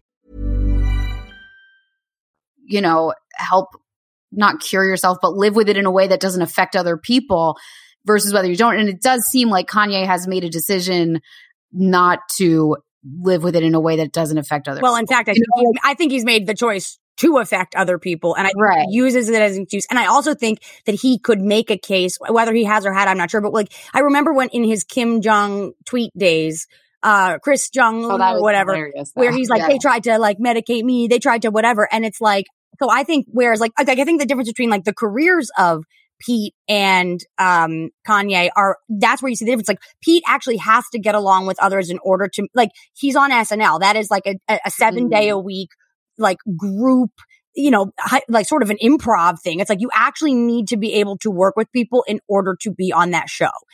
For Kanye, I think he is confused or he's he's he's on the fence because actually for him, he is sort of like a soul he is a solo artist and like the crazier he gets, the more money he makes and, and arguably the better his art is. So he has way less of a reason to actually Yeah. keep his quote I don't even want to say mental illness. I'm really not into like illness his his you know um mental health. mental health or like or his res- his responsibility to others um it doesn't fall high on the list when you look at like what are Kanye's priorities and what are the mental health issues that he is working with. It's like actually I totally understand where for him he'd make the choice to stay unmedicated and because like yeah getting on stage that's not the act of someone who's on lithium you gotta be you gotta be manic enough to go fuck it i'm getting on stage and stealing the mic from her and that actually was for everybody a good thing so i, I understand where he wouldn't want to be subdued Right. And also, you know, the the other thing that's a little bit sus is the fact that so frequently what we attribute to his mental health and his diagnosis manifests itself in him taking down women. You know, like Right. he has been harsh on Taylor in the years since then. And like Taylor's handled it horribly and she's a goofball for thinking that she's this huge victim. She's not. She's clearly had a victim complex She her lied. entire career. Yeah. But like at the same time, did he have to go that far? Did he have to say in an interview that he had to take 12 showers after he dated Amber Rose? No. Like Right, it's just so mean. It's like there's no, there's never an excuse to be mean. Right. So like he that has nothing to do with his diagnosis. And like it's just him Well, that's like kind of what we're saying about Whoopi defending Mel, where it's like, look, it doesn't matter if he's an alcoholic. If when he's an alcoholic, he's he's cursing the Jews and saying the Holocaust didn't happen. He, he's an alcoholic who is anti-Semitic. Right. yeah. It's like, yeah. And Azealia Banks had, I mean, we can't even get into it because it's really out of our jurisdiction. We, we're not, we're not qualified to comment on, you know, the, whatever beef is going on with Azealia and Kanye, but she made a lot of points where she's like, you know, this isn't an excuse. He's not, it's not fair. But also, like, yeah, if he was maybe, well, none of us are mental health professionals, but if he was getting treatment, I'm sure it would be manifesting itself differently, is the point. But it, it wouldn't make him less or more sexist, and it wouldn't make him less or more concerned about like North being on TikTok. It's like he just might, he would maybe act on it differently. And I think that if he actually cared about about North, I guess like I, I really do think that, that this is a stunt though, so that his opinion is on record because there's no way that he thinks that by him calling attention to something, it's not going to bring more attention to it. Like, Right. dude, if you actually care, then, like, then sue her. Then call TikTok and say, my nine year old has her braces way too close to the camera. She looked bad. Get her off.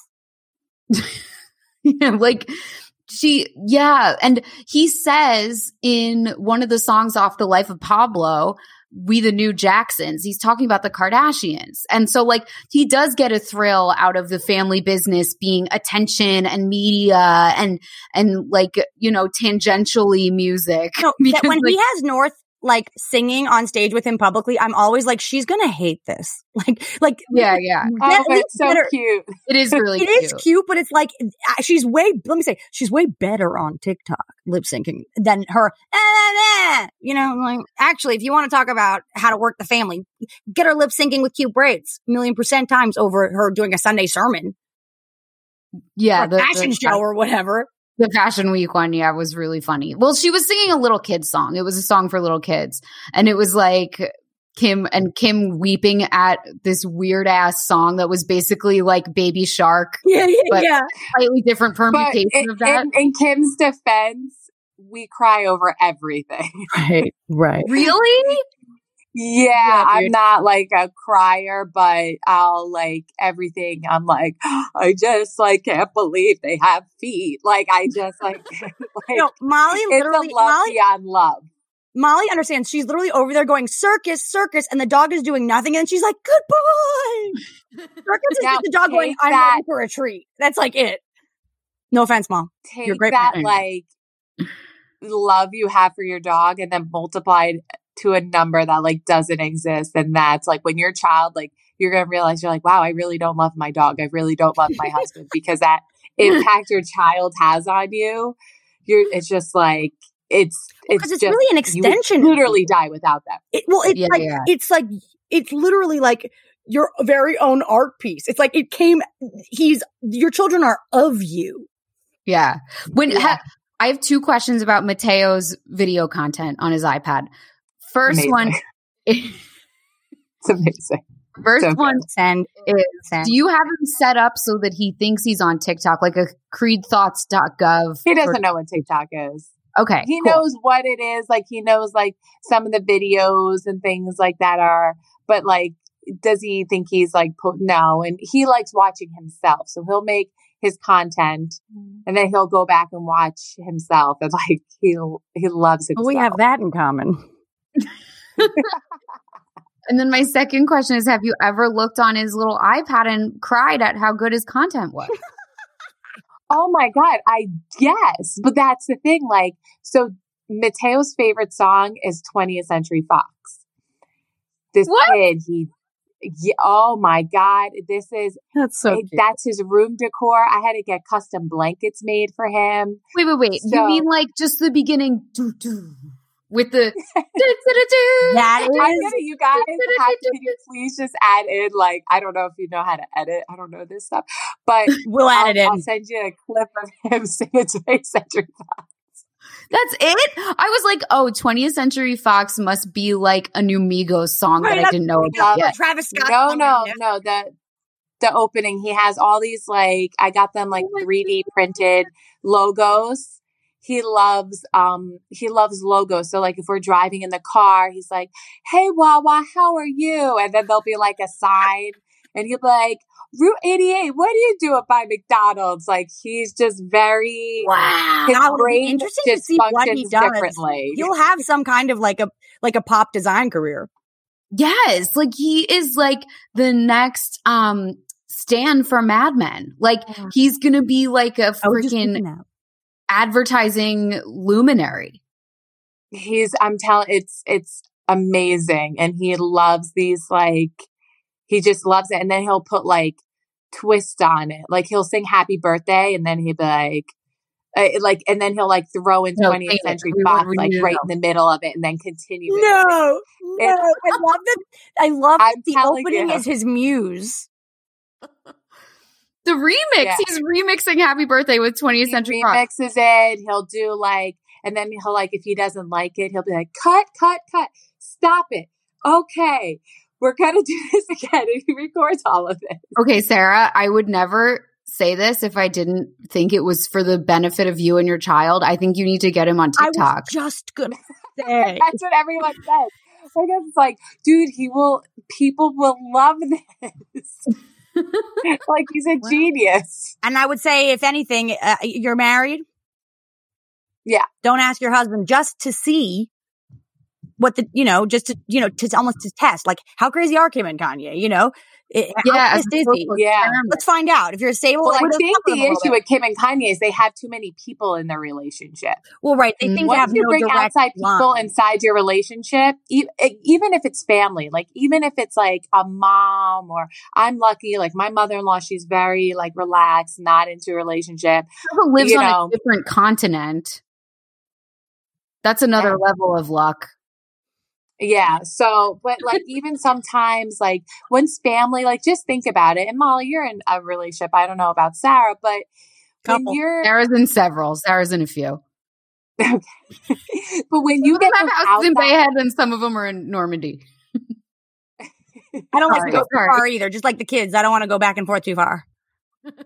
Yeah but when you get into like a relationship and whether it be family get involved, friends get involved, you know, and they, even if you have an argument and then you start taking your friend's advice, I mean, there's three sides to every story. There's, you know, my side, your side, and the truth. Yep. And when you tell one side and you're getting an advice from an outside source, like, sure, it's nice to vent, but when you start taking that, that's when trouble comes in and the issue is is they're not just getting she's not just getting her sisters and her brother and her mom's advice. She's getting like publicists and managers mm-hmm. and this person that person. Like, Lawyers. they have a team. Her stylist oh you're getting a divorce. You need to wear this. Like they're they're they're they're marketing this divorce and and Well, that's, that's even, why it's going to get even uglier. Even Yeah. when even Kanye's statement to Kim, he says like Tracy Romulus, get out of like because Right. Brand, she's she's not only their friend, she has also the children. She has the cute kids that are always playing with the with North and Penelope, whatever, right?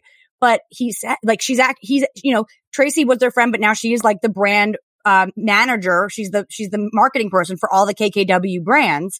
And she said, like, he said, this isn't Kim. This is Tracy Romulus. Like, Tra- Tracy Romulus, get out of here. Kim's acting like Tracy Romulus. Once again, like blaming another woman. I hate to point it out because I love Kanye, but it's just like, No, he definitely, he definitely hates women. yeah, he's got a problem I, with But women. again, but I also don't think do. women Most need to be geniuses do. protected as much as people make it out to seem. Like, listen, you can you can throw a couple blows at me because, uh, like, you know what I mean. I'll I'll bite your head off. Like, I'm not scared. You know, just because I'm a woman doesn't mean that you have to to tiptoe around me. I can handle myself. I mean, I hate women Right, like when he's in shut up. No you don't. When he's when he's in a fight with drake he's like writing poems about it and like releasing the poems as music. And when he's in a fight with kris jenner he's calling her kris jong-un. When he's in a fight with kim he's which was hilarious but still like he saves his real energy and his ire for women and that's the problem it's not that we can't take it it's that like he's not doing the same thing like the men aren't getting the smoke the men are literally getting poems written about them it's like Which you could say actually is like thin line between love and hate. Like he's just so much more inspired, which is why he's so much funnier and meaner and more cutting when he's attacking women. But it's also like, dude, we could just use a, give me a verse actually. I'd rather just have a, give me a scathing verse. Don't, please don't like, please don't send people to the house or, or publicly make a statement unless it's got a rhyme to it. yeah Mm-hmm. yeah Now I have a question. So obviously we talked about Kim dating, um, and now Kanye's dating Julia Fox. you just said kim dating um and kanye Whatever his name is, but Pete, Pete Davidson. so Kim is dating now Pete Davidson, and Kanye has been seen out and is dating Julia Fox. Now I'm wondering. I I listened to a podcast today that uh, Julia Fox was on, Call Her Daddy. we were talking about it before keep going So, um, I don't know. Am I allowed to reference other podcasts? Yes. Your competition? for sure So, um, and I was like, I wonder if this is calculated because she grew up very differently than Kim. Now he went from a girl. Kim always grew up with a silver spoon in her mouth. The, like the one that she has now? No. But she's always had a silver spoon. Her mom, after her big divorce, eh, Bruce Jenner was the biggest thing in the United States. So she's always grown up in that, you know, Calabasas area. And Julia Fox has had a very dark history. And I wonder if there, that is like, um, part of the reason why Kanye is drawn to her because he's like, I also, yeah, like, because with him, yeah, with Kim, I mean, I don't know, like Nick, my fiance, definitely grew up with more money than me. And it's not alienating, but it is like noticeable, you know? And like it was noticeable, like you know when you're going into a relationship with someone, whether they're com yeah, so I think you're right. I think you're right that that's probably a part of what's drawing him to her. He's like, oh, she's working her way up. And she had Yeah. absolutely no, like, like Kim had a leg up, not just from the money, but from the OJ trial. Like there is a literal like family tree of how reality television happened because of the OJ trial, you know, like she's just always been in the public eye. Well, and it also makes sense why she has so much space for men who are maybe like, uh, not traditionally safe. Right, right, right, right. Who, Julia? No, Kim. Or Kim. Oh, yeah, yeah, Because yeah. Kim, yeah. the examples of Julia is built relationships that Kim grew up with had no, no Yeah. stability, including her own parents' relationship. Do you know what else is probably is kind of a funny thought though? Is like I bet you the net worth of like Kris and Caitlyn when they first got married because Caitlyn wasn't working. Caitlyn is a fucking deadbeat, and like Kris had to kind of like help turn Caitlyn but, into but, like but someone at on the the time, Caitlyn was Bruce. I, Yeah, re- but- I refer to her as Bruce because when, you know, Yeah, he yeah, But, but athletes, athletes, when they're done with their athletic career, go through a very difficult time where they truly Yes. don't know what the fuck to. So even if he was the most decorated. Olympian, he had no business. He had, he didn't know what to do with himself. His athletic career is over. He secretly wanted to be a woman, and so he was really just like dead in the water and depressed. making no money. And like Kris sort of took Caitlyn and took their relationship and turned it into a moneymaker. And that was the blueprint for how she did it with all the rest of her kids. Yeah, Bruce was her I first think- client.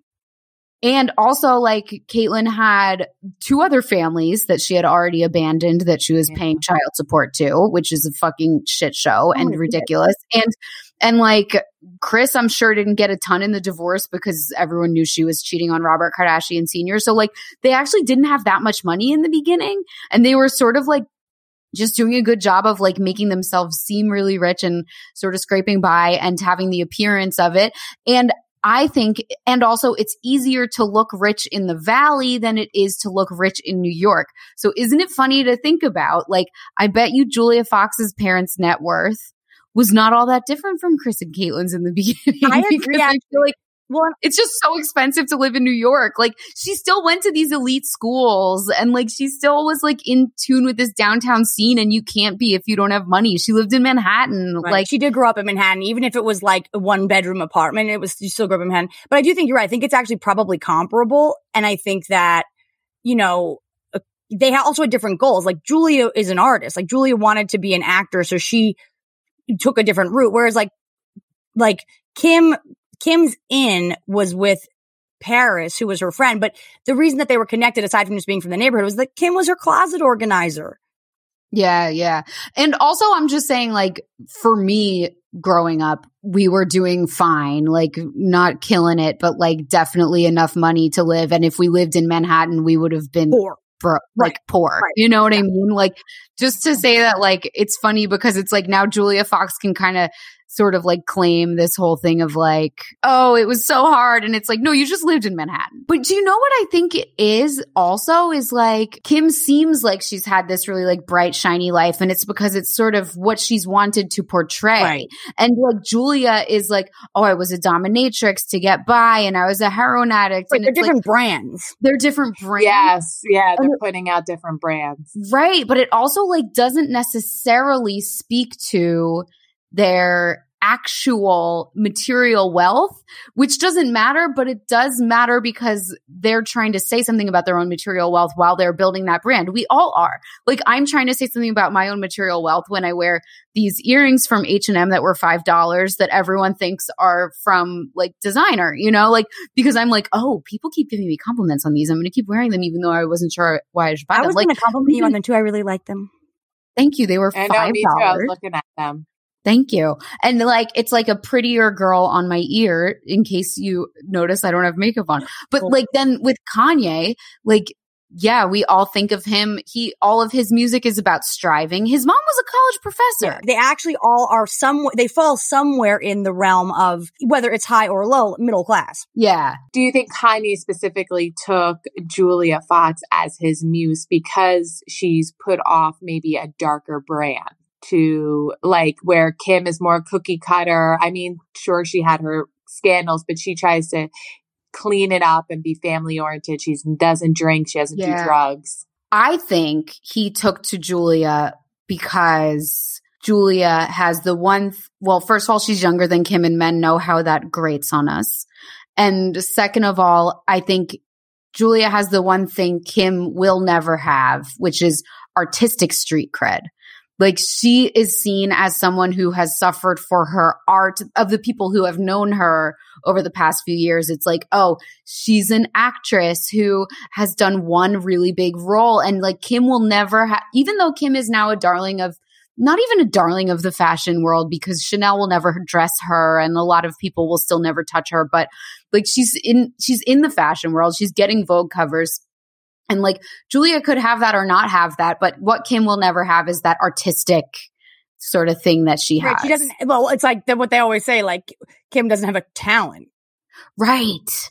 Which is so stupid because most actors in movies don't have a talent. they- they're just fun to look at and hot and they're dumb enough that they can emote on command. Like it's not, you know what I, think mean? that, like, like to me, the thing that why he selected or why he clicked with Julia, I think number one, it is that like in certain ways she would drive, she has the potential to like drive Kim crazy because like the thing that we know her for from Uncut Gems is her ass, right? So it's like, okay, well, there are other asses out there. But I think also there's a sense of like, she is like, it is a New York LA thing. It's like, it's like they're completely different animals. Like, like I- I think, I think Kanye was sick of the LA everything, which is why he ultimately was in Wyoming and why he's like, okay, I'm back in Calabasas, but it's for my kids. Like, I think that he wanted to feel more like an artist again. And I think Kim didn't, I think in certain ways they were absolutely like muses for each other and inspired each other. But I do think that Julia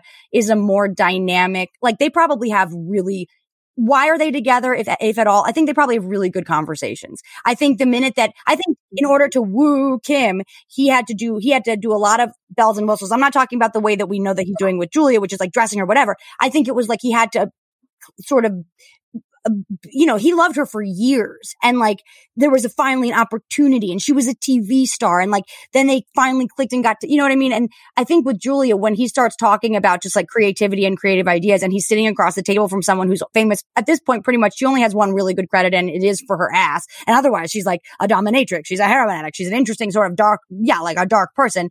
But like, I think that the fact that she's just down for whatever, game for whatever. Yeah, dress me, mess me. I'll, this is my next, I think for Julia, this is her next role. Like, I think she's like, sure, like, I'll do whatever. And I think he's like, okay, cool. Then like, I got some fun ideas for us. And I think that's where Kim is so heavily managed. And so even when they started dating so much, I mean, when you hear the story of even Kim's first engagement or second engagement, I guess, with Humphries, where they talk about how like he really did ask her to marry her and that whole thing. But then she was like, actually, we could do this better. Like, and, and the camera crews came. And so like that whole Kris Humphries engagement where she's like, you're crazy, whatever. It's all staged. It's, com- it's a, Yeah, it's a, you know, so I think Yeah. with, with Julia, what he's finding exciting is that he can really kind of do, um, like performative street art in the way that the Kardashians now are just too much of a corporation to have anything just be like idea. Let's do it. It's got to be passed by this person and there's got to be these people involved and we got to get the opinion of Khloé and Kourtney and, and except when it comes to Khloé, what's that? except when it comes to Khloé clapping back at comments, where that is the No, one truly lawless. Take her phone. My favorite part of the profile was Khloé came up with the Kim is saying this. Khloé came up with the best phrase for that yesterday. She said post and ghost, like post something and then don't read the comments. And I'm like, Khloé has never posted and ghosted in her life. She is in those comments in the weeds, like combing Mhm. the punctuation. All we could do for Khloé at this point is if and when we find her in the comment section, we should all just write underneath hashtag post and ghost. That's really smart. It's That's her really idea and it's like reminding you. I think she comments so much because she's very, I think she's very insecure. Ah, But what we're trying to say is like she has nothing to be insecure about. Like she should be laughing at any of us for even caring what her hands look like. like, She's fucking winning. so crazy. Like yeah, like who cares? She Her she doesn't need anyone to think she's skinny. You know, like she just I know, needs- but you can't, you can't, you can't tell somebody not to feel that way. Like I, you know, I mean, we all have our insecurities. So, you know, Molly, I look at your, you know, bikini pictures. I'm like, I know. and then Yeah, dude, you know, but you're probably fuck and you're like, yeah. oh my god, like I'm bloated. I feel this way when nobody else is seeing what you're seeing. You know, I only po- post them on like my three skinny days of the year, first of all. That is not what it always is. And second of all, like, I think But you're making her point. You're making local Sarah's point. you're making my point is that exactly, but I don't saying, think that even if you were to gain 20, 30 pounds, like you're beautiful, you could post anything. I mean, I'm insecure about my forehead. I'm constantly thinking about, it, constantly looking at it. Like I want to like figure out how to make it like. I have an underbite. Might be like, well, you, yeah, yeah, like eh, You guys are crazy. You'll You be like, I didn't even notice your underbite. And You you, I know? know. And to Sarah, you don't have a crazy forehead. I don't even know what you're insecure about with your Well, there we forehead. Like, is it too small, too big? I don't even know. And my point though is like arguing with people in the comments is going to make it better. And that's what I want Khloé to realize. Like, Khloé, like I'm starting to get there as I get older where I'm like, yo, no one is on the Molly train because they're like, wow, she's fucking stunning. It's not flawless. that.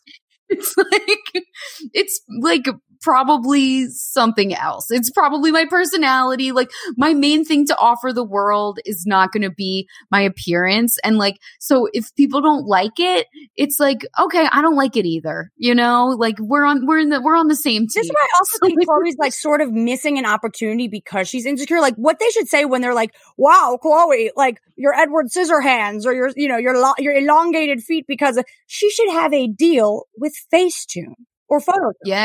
Why isn't she going, "Oh, ha ha ha, yeah, we all do this," and be the face of the fucking brand? Also, like, ha ha ha, I have a gazillion dollars. I live in a mansion. I've never worked an honest day in my fucking life. And I'm still going to be richer than all of you until the day I die. And I fuck really hot basketball players. Like, Khloé, who cares if we think that you don't have the right? I yeah, but he's hot. Sure. I mean, No, she- he's I would say she has extremely questionable taste in men. I think that the issue though is that Personality wise, yes, but like I Tristan, come on, Yeah, Tristan is hot. really Tristan's hot. sexy as hell. I mean, but here's the issue. To me, the the larger Oh. issue though, and this kind of ties back to the Local Sarah is not convinced. she didn't like him, but that's okay. Everyone's different taste. You know what? Maybe it's mostly because of the personality that yeah. I don't know. I I mean, he's a clown. If you looked at him in a vacuum, if you only saw what he looked like, you'd be like, "Yes, Khloé, finally, you're getting what you deserve." And then she fuck, and then But yeah. see, this I think is a is a nice tie it tie it in moment here. Two things. Number one, um, I think that the reason that Khloé has become the sort of character in real life and in on the shows in the media that she that she is is because she is someone who like like when the Kardashians first went on air, like Khloé, even if she was a teenager or whatever, or like she's she's the youngest. Like sh- this sh- was not ever the Khloé show. You know, Kylie and Slim were too young to have any sort of opinion about what was going on. It was just like, hey, this is what we do, right? This is the family business. I think Khloé was right at that age where, okay, she wasn't going to say, no, I don't want to do this. And she was like, okay, well, I'm funny. And like Rob and I at least will have like each other. But I don't think this was something that Khloé would have ever signed up for. I don't think that, I think that this whole experience of being on reality TV has exacerbated all of her insecurities. And I think she's just been playing this game of like catch up and comparison this whole time where like maybe she could have had a different life where this was never even like in her face or like her differences than her sisters wasn't in her face as much as it, it became. Okay, I agree that she was dealt a rough hand because of how different she looks from Kim and Kourtney, and that really sucks. And I know a lot of tall girls have like this tall girl insecurity that is something I can never fully understand because real I think thing, I wish I fucking wish that I was tall. But like if you no, I do wish that I was tall because you can eat more. That do you know that I when you're not- short- okay, we're gonna get some talls on the show. I don't think you're right about that, but keep going. No, I am right about that. It's science. Trust the science. It's because I'm five foot two, I can eat like 600 fewer calories a day than someone who's five foot eight. Hmm. And that's a lot of food. Okay. That's why I strength train, but we're getting on a tangent. Anyway, I think that yes, Khloé may not have signed up for it. And the reason she wouldn't have signed up for it is because she would have had low self esteem, which I also would. I would also be like, oh my God, I would be terrified to go on television. What would I look like? But she clearly loves it. And she's clearly like, she has the same thing that, like, you know, Julia Roberts has and Meghan Markle has, where they're desperate for everyone to like them and think that they're the best person on the planet. It's not enough just for people to tune into them and to tune into their lives. Khloé also needs everyone to know that she's the nice sister. She's the one who cares the most about Rob. She's perfect looking. Like she's not able to, she loves being famous and she loves the public eye because if she didn't, she would be doing what Rob is doing. She would be a recluse. She's got enough money. They're nodding. They're not that. speaking out loud. I could see that. I mean, I don't know. I just think like I don't I, I don't know if she would be a recluse as much as she might just have like more of a normal experience of I mean, her love and dating history is so painful. It really is. I It's so like, um but also like, hey, you don't have to date like super hot NBA players. You can also date a CPA. You could date a lawyer. You could date a guy who's not going to be this like buzzy, like rapper or like famous guy. I feel like she just Like, is so competitive with her sisters. Exactly. Like date a normal ass guy. Just date like a mechanic. You don't need to be like you have enough money. These guys are actually a liability because their careers are ending at 29 Right. and you are set for life. Like why are you dating like yeah, they might seem like the good the safe bet now. Chris has a like, lot of kids to pay for, and his career is not gonna. His basketball career is coming to an end. Right. And his PR is so terrible no one's gonna hire him PR as a commentator. Terrible. date a guy with a 401k who's not using you for your money because these guys are actually using her for her longevity and her staying power. And like, if it wasn't also, by the way, I think Lamar Odom seems like a very sweet man with a lot of They demons. did really and love each other, though. I know if he didn't have all those demons, like I would be rooting for them to get back together. But now him at this point? You can't. You just can't. I remember the word you said though, because we were talking earlier about how this girl was like Kim inspired. Is that what you said before Kim inspiration? I remember what you said. I remember what you said. Kimitator? No, Kimitator. Okay, so the the I so I just made up Kim inspiration or or Kim inspired, but what you said earlier that made me laugh was that she was a Kim poster. A Kimposter. That's what it was. Oh, okay. On the topic also of New York versus LA, I really want to get your guys' perspective on this because, like, Sarah, Benny, Sarah, and I were talking before earlier, before we even started recording, about how Julia Fox just looks so much more rumpled than Kim. And, like, I think now that we've talked about the New York versus LA of it, it, I think it's a New York LA thing because I feel like in New York, it's more of a serve to have a little bit of a hair out of place. And whereas in LA, it's like you need to be camera ready at all times. Like, and Kim's whole vibe comes from drag queens. Like, Broadly did a big story where they interviewed her makeup artist and like years ago about how she was using drag makeup on Kim. And like, I don't know. What do you guys think about I think they're different I think that Julia looks rumpled because this these aren't her clothes. This isn't her look. She is, you know what? It's like people, you asked me a few weeks ago, like, why did you have such a bad time on Last Comic Standing? And it's like, okay, well, one of the, one of the major reasons was because when you go into hair and makeup and they dress you and they put you in an outfit that you would never, like, technically, someone might have looked at me and said, Oh my God, you like they curled my hair. I was in a color blue I would never wear. I was wearing heels. I was wearing pants that weren't mine. So like, yes, paralegal. it was just like, it was like, I'll show you the pictures. It's like, technically I was ready for TV, the col, everything about, and my, uh, I had professional makeup. I mean, it's like they, and I have never felt like I looked dumpier in my life. And I look at the pictures now and I'm like, I'm right. I like, if I, I look better, I would rather have shown up on Last Comic Standing wearing exactly what I'm wearing now and done a, I would, I was so physically uncomfortable though, because like the clothes weren't mine and that wasn't my look. Like this isn't Julia's look. And she does know that she is playing a competition. Like she is being used a little bit as a, as a, a, a like a player in a divorce. Yeah. And also, this is again, you're pr- proving all of my points on fashion right, by the way. It has nothing to do with labels. It's all about expressing who you are. You felt fashion dysphoria on that One stage. hundred. because you That's were exactly how I felt.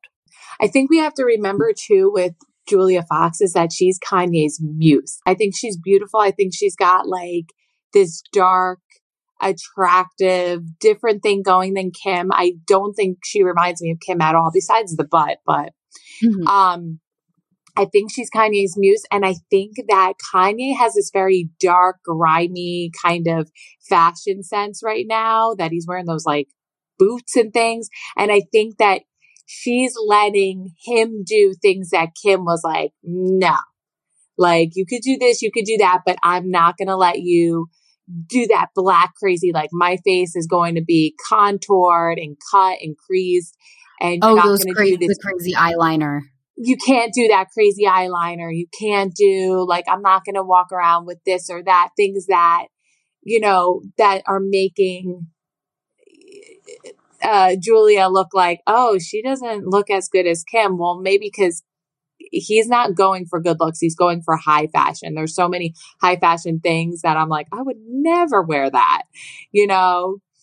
And that's, Yeah. that's his mentality and that's what he's going for. And I think that Julia is more open to things than Kim is. And I think Kim, I think that's such a good point. And Kim was like that in the beginning of their relationship. That's when she wore the couch dress to the Met Gala, was when they first started dating. But she was And so cute. She was pregnant. I know, I know. I love her. I loved it. But like when she would bleach her eyebrows for fashion shoots, she's not doing that anymore. Last few years, Never. Yeah, last few years, she has asserted herself and said, look, this is how I'm dressing. And no, Kanye, I'm not gonna do that. And remember at the fucking, um, the most recent Met Gala that they went to when she had the wet look, which was so amazing with the corset. That And is was- my number one Kim look of all time. Yeah, it was so good. And, and he was like, I'm not comfortable with this because you're my wife. And she was just like, I don't care. Yeah. And like, yeah, That was the beginning of the end, really, because when she stopped actually listening to what her genius controlling husband was saying, I think, think that's when it started. He doesn't want to be with someone who gives him pushback on what we're wearing. and it was the beginning of his like gospel Jesus Christ Christianity journey, which like who wants to be a part of someone else's that? Like if you're going on it yourself, sure, fair enough. But like you can't be, it's like when you're dating someone who's like starting to go to AA. It's like happy for you, really cool. Well, he You know. preaches it in some sense. Listen, I, you know, I, I don't think that's a bad journey for people to go on. I think it's an amazing journey to go on. Exactly. But you have Yes, to, yes. If you're going to go on such a hard journey, you got to follow it through. Like, if you're going to, you know, have Sunday service, I think that's amazing. I, I mean, Sunday service has been groundbreaking and, and amazing. And the, the people in it are just incredibly talented. Yeah. But then he does crazy things that it's like, well, if you're trying to be good and follow the word of God and things like that, lashing out on your wife and demeaning her publicly isn't really Not that godly, bro. Yeah like you have to you have to take the higher road when he first came out with it i was like oh my god this is this is good thing for anybody Yeah. you know and then it just feels i think now very like inauthentic It's like when you date someone who goes through phases, you can sense when a phase is starting and you're just like, okay, oh, okay, we're doing this now. All right, call me in six months when I'll be right Mhm. here where you left me, like back in the fucking real world. Like, I think that was really what it was more than anything.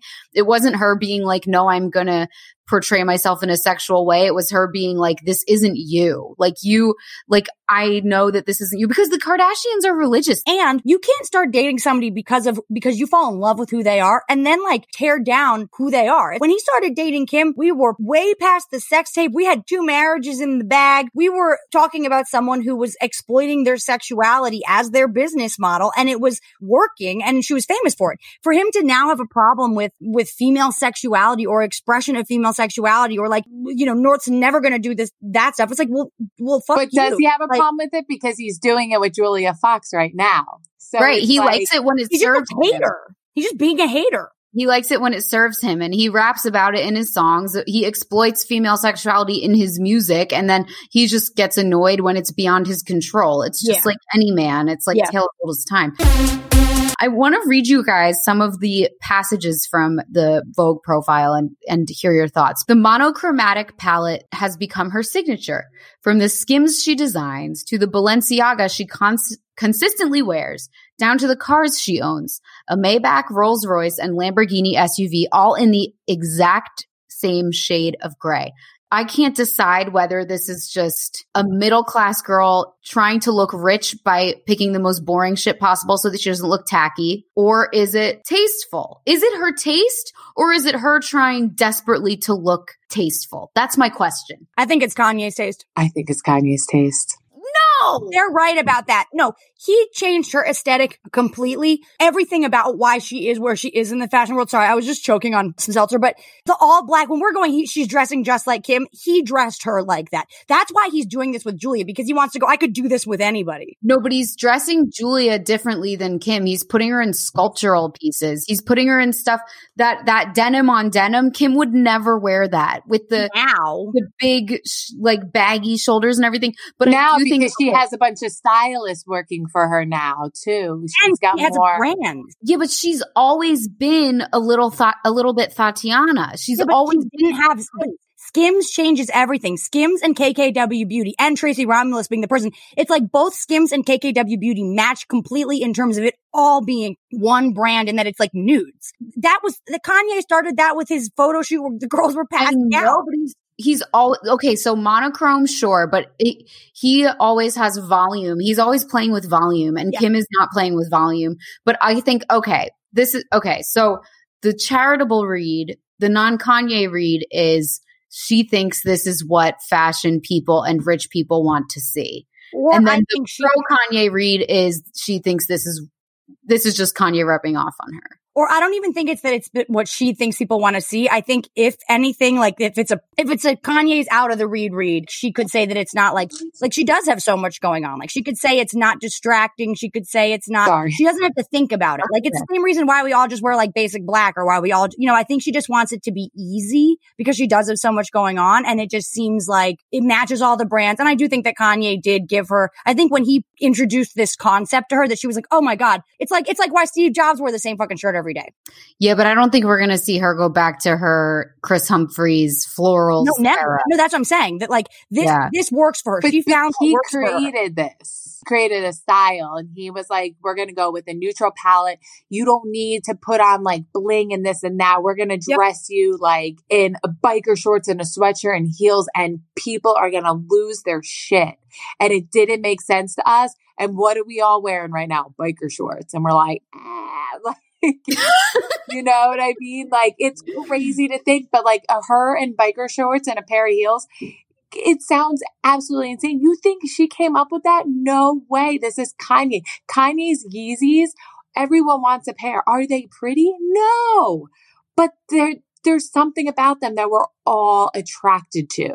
Okay, I guess Yeah. I just want to give Kim. Uh, I want to give Kim more credit. She doesn't deserve it here. Kim's awesome. She has good credit in knowing, okay, this is what I like. This is the best of Kanye. But no, I mean, when you even look at like those old Kardashians, like, cause it's not even their fault. It's Kris. When you walk in and they all, they had those like patterned, like checkerboard floors. I mean, the level of like ornate. I like checkerboard kitchen floors. I don't mind. Well, it's not, first of all, it was always the foyers, but I don't mind a checkerboard. I'm just saying that like when we see the footage of the houses before it was, they were, because at the beginning of it, they were all living together, right? So like, the, the, like Kris's house, you know, and then you see like the exteriors even were like these very like Spanish, like, you know, and there was like columns. And I think, I think Kanye really was like, um, let's try simple. And then she was like, oh shit, this is easy. And then I could also see there probably being a breaking point where he's like, okay, now let's, cause he really is an artist. He is a Gemini. So where he's going, let's add volume. Let's get crazy. She's like, no, I actually created two brands that go with this aesthetic. My silhouette is the thing. So he's simultaneously like disconnecting from her in that way. He's also probably bored with it and her. And he feels like he's not getting credit for Let's what also- he thinks he gets credit for.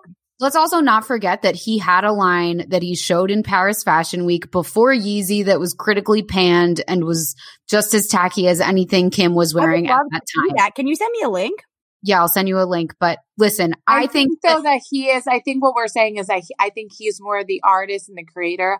I think that Kim is an amazing brander. She knows how to brand herself, and that alone is a talent. Like and I think it's a collab. That's why I think it's a collab because I think when she started saying, no, I'm not wearing the couch dress. No, I'm not bleaching my eyebrows anymore. That's when she really started to look fucking amazing. Mhm. Like, because when he was with that couch dress, that to me is all him. He gets credit for all her hits and none but, of her but that couch dress achieved exactly what they wanted to achieve.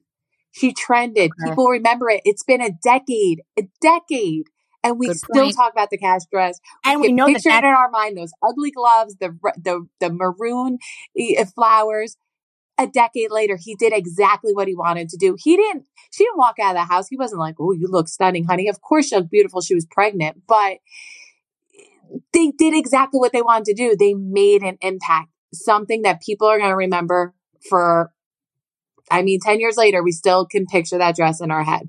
Well, and we've talked about it before on the pod, which is that like one of the Kardashians sort of best tricks in the book is to like err on the side of bad, like, yeah, like shame Yeah. me, like bad publicity, ugly thing, right? That's why Khloé should be being like, yes, I have the biggest hands in the world. She should be doing an Edward, Scissors, Edward Scissorhands photo shoot if she actually wants to play the Kardashian game, right? But I also think that it's interesting too because in the in the Vogue profile they bring it up about like her like Dementor outfit or whatever, where they say like, remember the Met Gala isn't actually about looking good and it's not about glam, it's about wearing a costume.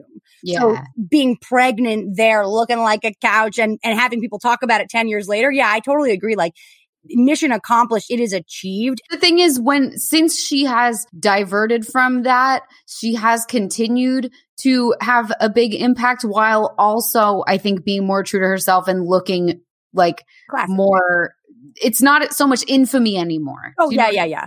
But I think that the other thing too is that what we're finding is that she has become genuinely a much more serious person. And I don't think she's as interested in, you know, the, look, whether it was the baby bar or not, what she's doing is really cool. And like the example that she's setting is really cool. And I think that she is finding I think that she's finding that she finally does have the platform and the power and the status that she worked so hard. She did work hard for it. She was just Paris Hilton closet organizer who wanted more for herself. Sarah, I'll send you this podcast. You, you're going to love it. You have to listen to the whole thing, but it's like, she now understands her power. She's a mother of four. She's, you know, I think she, when it comes to like the monochrome and the sleek and the chic, I think on the one hand, it's just like easy. It's pleasant. It's not a, you know, there's no drama associated to it. Yeah, I think she's taken what she liked and left what she didn't like behind from the Kanye era. So- okay, here's an, the next quote I want to hear everyone talk about. For so long, I did what made other people happy. And I think in the last two years, I decided I'm going to make myself happy. And that feels really good. And even if that created changes and caused my divorce. So she's saying that her saying that I'm in the last two years, she said, I'm going to make myself happy. And that might have caused her divorce. Um, I think that that is her being very transparent and true. I think that marriage in general is really hard. I've been married for 10 years. In January was 10 years of being married. And and I'm only 23 or 23. I got married at 23. I'm 33. Dude, she was a child bride. Here we are, full circle. The cat of the motherfucking bag. And people change and you know we've changed a lot and i think the important part of marriage is changing together. I think them being so heavily influenced from the outside plus both of them being creative and kanye being an artist i think he was changing and going into one direction and she was changing it to go into another and instead of following his path she de- decided to follow her own. And maybe he would have stuck with the religion and things like that if he got out of the la headspace. Maybe getting back into la and living back in calabasas and in this puts him in this darker headspace. And maybe he wanted to go over there. Maybe he thought like well if i make this nice place for her and she comes out and visits like she'll want to spend more time because she could see that we could be a family a normal fam. Like, you know, you don't really know exactly what, but I do think that that's really being heard, being genuine. I think that, you know, they were together for, I mean, North is nine. So they were together for almost a decade. I've been married for a decade and my husband and I, we're nowhere near have the life of what they have. We're pretty normal people. We are normal people, but there are changes that have happened in the past 10 years and we have changed and I have grown up a lot. But do you ever feel a, change?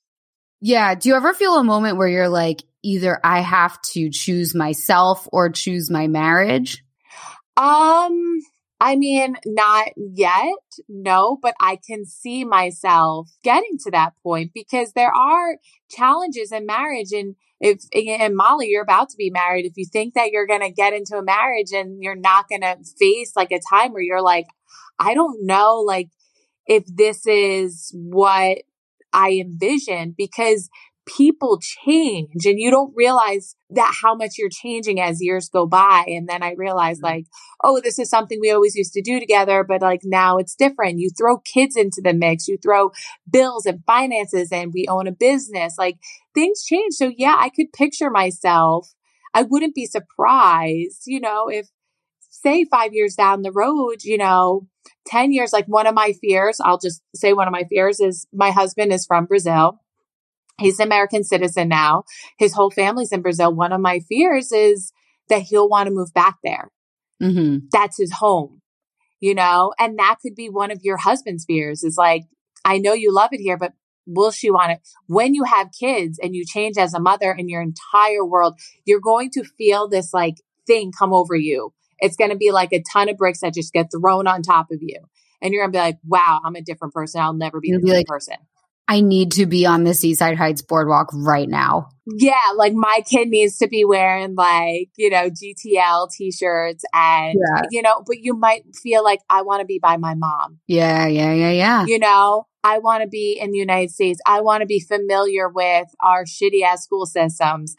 I think there are things that you worry about them changing and him being like, you know, we own land there and things. I'm worried that he's going to be like, I want to move there. Yeah, yeah, yeah. People change right now. Does he want to move there? No, he's happier. He has his business. He has his kids. We own a house.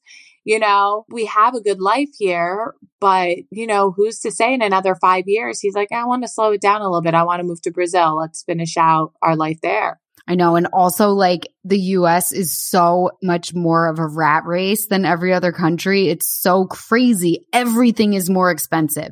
And then like whenever you go anywhere else, you're just like, why the fuck are we doing this? Like, but it is have it does have benefits, but like But you have to remember Brazil's a third world country, so actually everything's cheaper here. in the US, it's so cheaper? So in Brazil, like they they sell um gas by the liter, and a liter of gas in U.S. dollars would be like eight dollars for a liter. Um, so that's why nobody has cars, you know. So certain things are cheaper, but a lot of things are more expensive. I remember when I lived in Brazil. I mean, us getting Listerine was like a luxury, and I was like, Wow. yeah, I learned how to make my own Listerine by like? Blending toothpaste and water concentrate because there was times right before I moved back to the United States where like we couldn't afford the $32 $32 bottle of Listerine. Oh shit. So there's certain things that are that I'm like I just as an American like I can never go back and live, you know? Yeah. What you're talking about is like, am I going to have to move to a place where Listerine costs $32? And what Kim is talking about is, do I have to go to Wyoming and see Northwest's Friesians? Remember when Northwest had all the Friesians? So it's like, it is kind of like everything you read about them, you're, you're sort of like, yo, you're so rich. I can't believe you have any problems.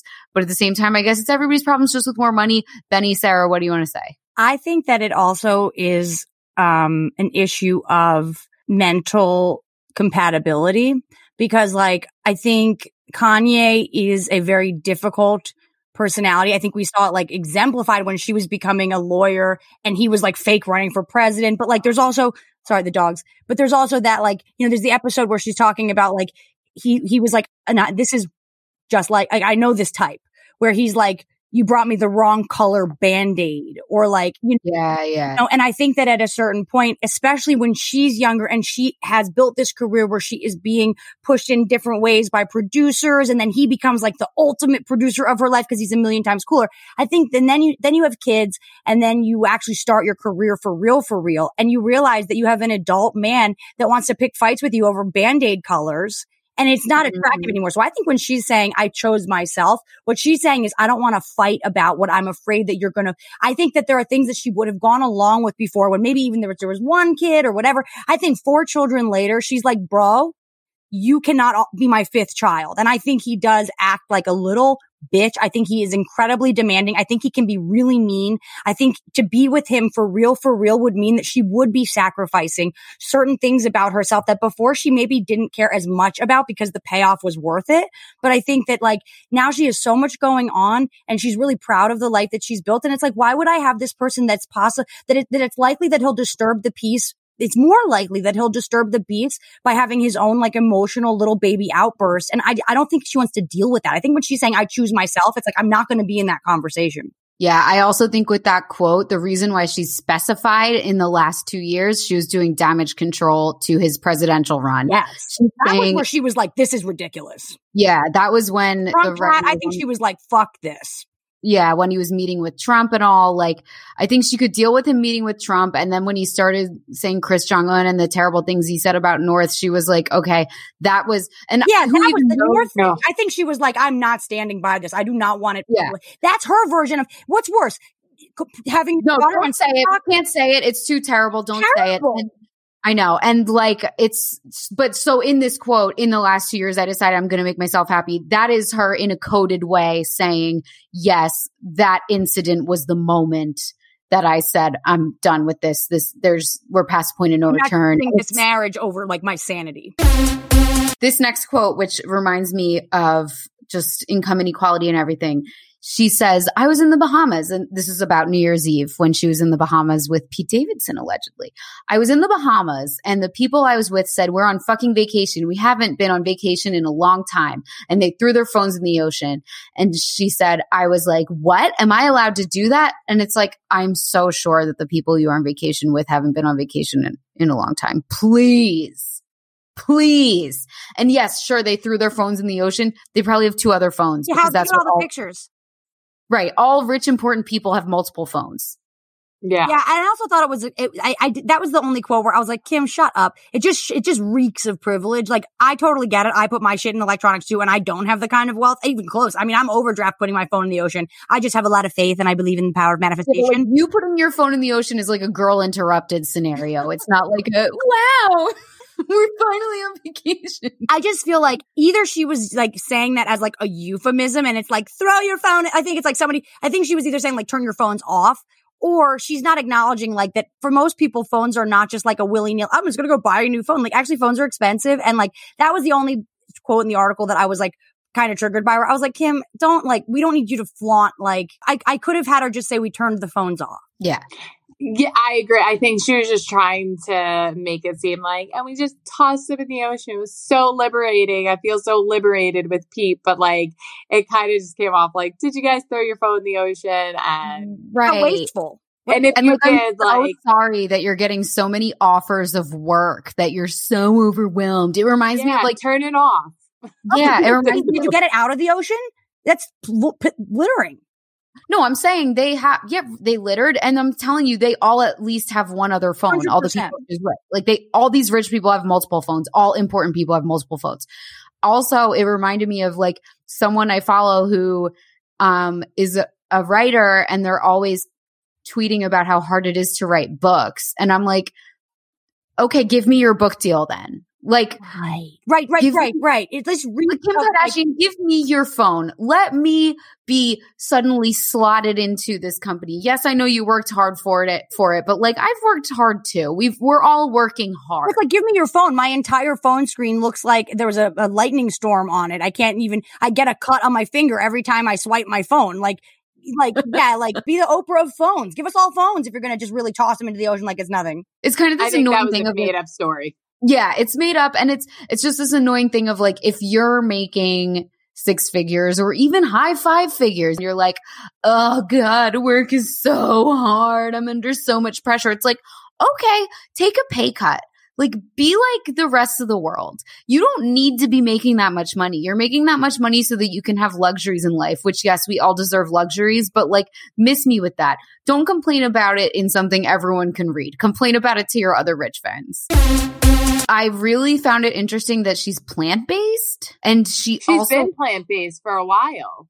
I know like but I thought she had like a phase cuz she was on Atkins forever. We all were on Atkins forever, honey. She ordered English breakfast tea with steamed oat milk and honey and a basket of bread.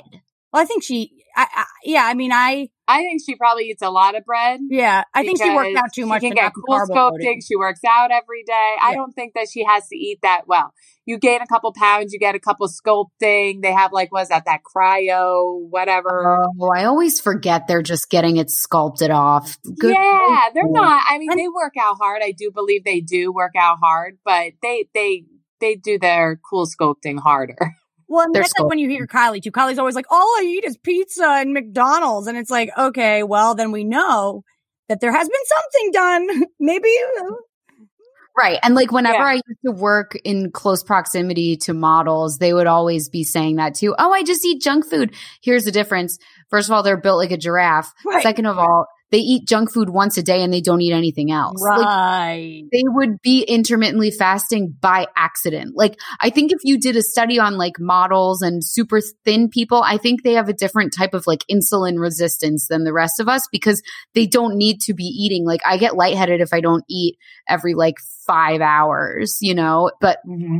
These girls that were super thin that I would see, they would just be like, Oh my God, I forgot to eat today. And I'd be like, I'm going to stab myself in the eyeball. The forget to I've- eat thing, it's like, I can't even imagine. I've never forgotten to eat in my You know, it's like what I think about, like when I wake up and as I fall asleep. Right. when am I going to eat again?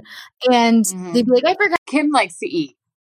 And but I but I believe that Khloé is a face of cool sculpting, and I have gotten cool sculpting before. Oh my God. Wait, tell us all about Yeah, it. I almost bought a Groupon.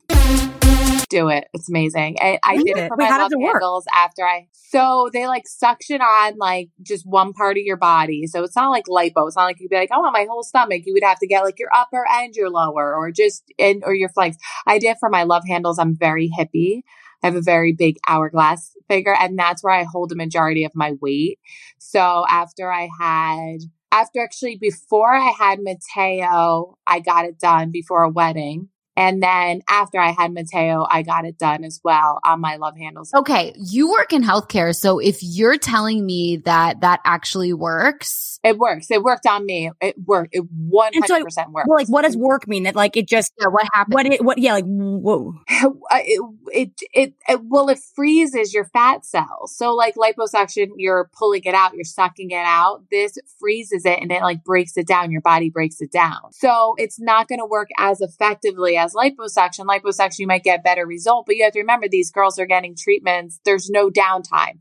So you get a treatment a week later, you get another treatment a week later, you get another, like, it doesn't matter. And I believe that Khloé Kardashian is a spokesperson Yes, she is. for cool sculpting. revenge body a million percent. But at the end of the day, like unless you have celebrity money or you are a celebrity and you're, it's like the beauty standard.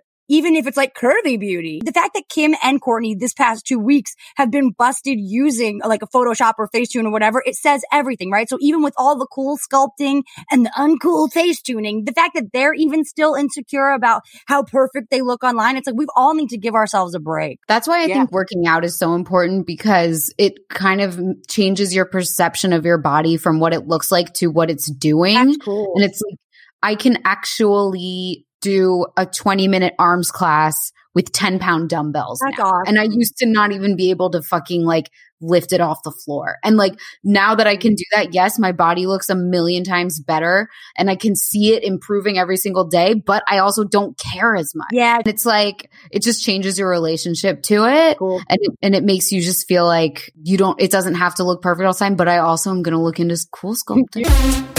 My husband's got just got you know um FUE the uh, he got his hair taken from back here and put up at his crown. I can't believe more men So- don't do that. We Yeah. we love we love men that are open to uh, plastic surgery. You We know, also love a bald, jacked man, though. Molly loves the Oh, ball yeah, jack. I man. love That's very the Jersey ball. Shore. they don't have to budget for it. Like if I didn't have to budget for Botox or uh, when I got Invisalign, like if I didn't have to budget for that, like I would be like, Do it all. like I would be looking a lot. You My great. forehead You would look look a lot different. You look fabulous. You do look fabulous. You look fucking amazing. look gorgeous. And Botox is cheaper in the UK. Okay, so maybe I'll save when I get it? Botox for the first time for sometime when I come visit you. I think it's cheaper, yeah. And my girl, my Botox girl is Oscar's mom's owner. It's Monster's grandma. Hmm. So I got Botox once and I wanted the brow lift, like to be lifted. And I feel like they did the opposite. I was like, my forehead couldn't move, but my eyebrows were down. I'm like, That happened to me. I feel like that actually happened to me once too. I'm not even kidding.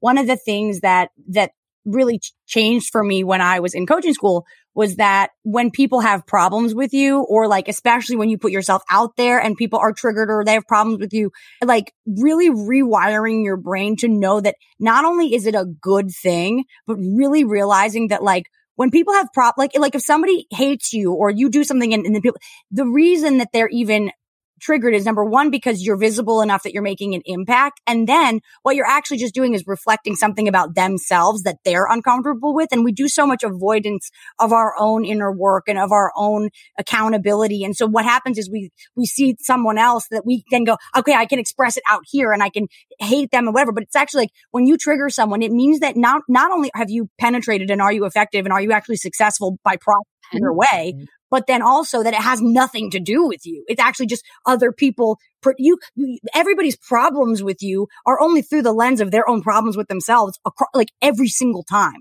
Like really, nothing's personal. Unless you're like being me. Sure, but that's not what I mean though. That's not like someone being triggered by like saying like Khloé's hands. It's like if you're obsessed with Khloé's photoshopped hands, then you need to take a look at not only your Photoshop jobs, but just like how judgmental are you being of yourself? Or like why are you spending so much time picking Right. apart the little the fingers? it's like people I hating Kim Kardashian or being like, oh my God, I can't believe you like her. I'm like, I like her because I think she's beautiful and I think the show is funny and because like I like to raise women up. Like I, Right. love, I'm a woman woman. Like I love hanging out with girls. I like having girlfriends. I like, you know, I love Right. when my friends look 100%. better. I'm not in a competition with anyone. Right. Like haters Like- hate themselves.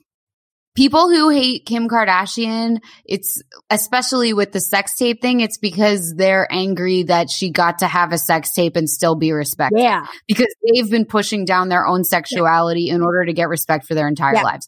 And like people who are angry about Khloé editing her hands are angry that they can't get away with editing the shit out of their photos and getting famous off of it. Like, Right. yeah, that's all. Or that they don't even have But a okay. platform to. That even if I did do Edward Scissorhands, Edward Scissorhands, no one would even notice.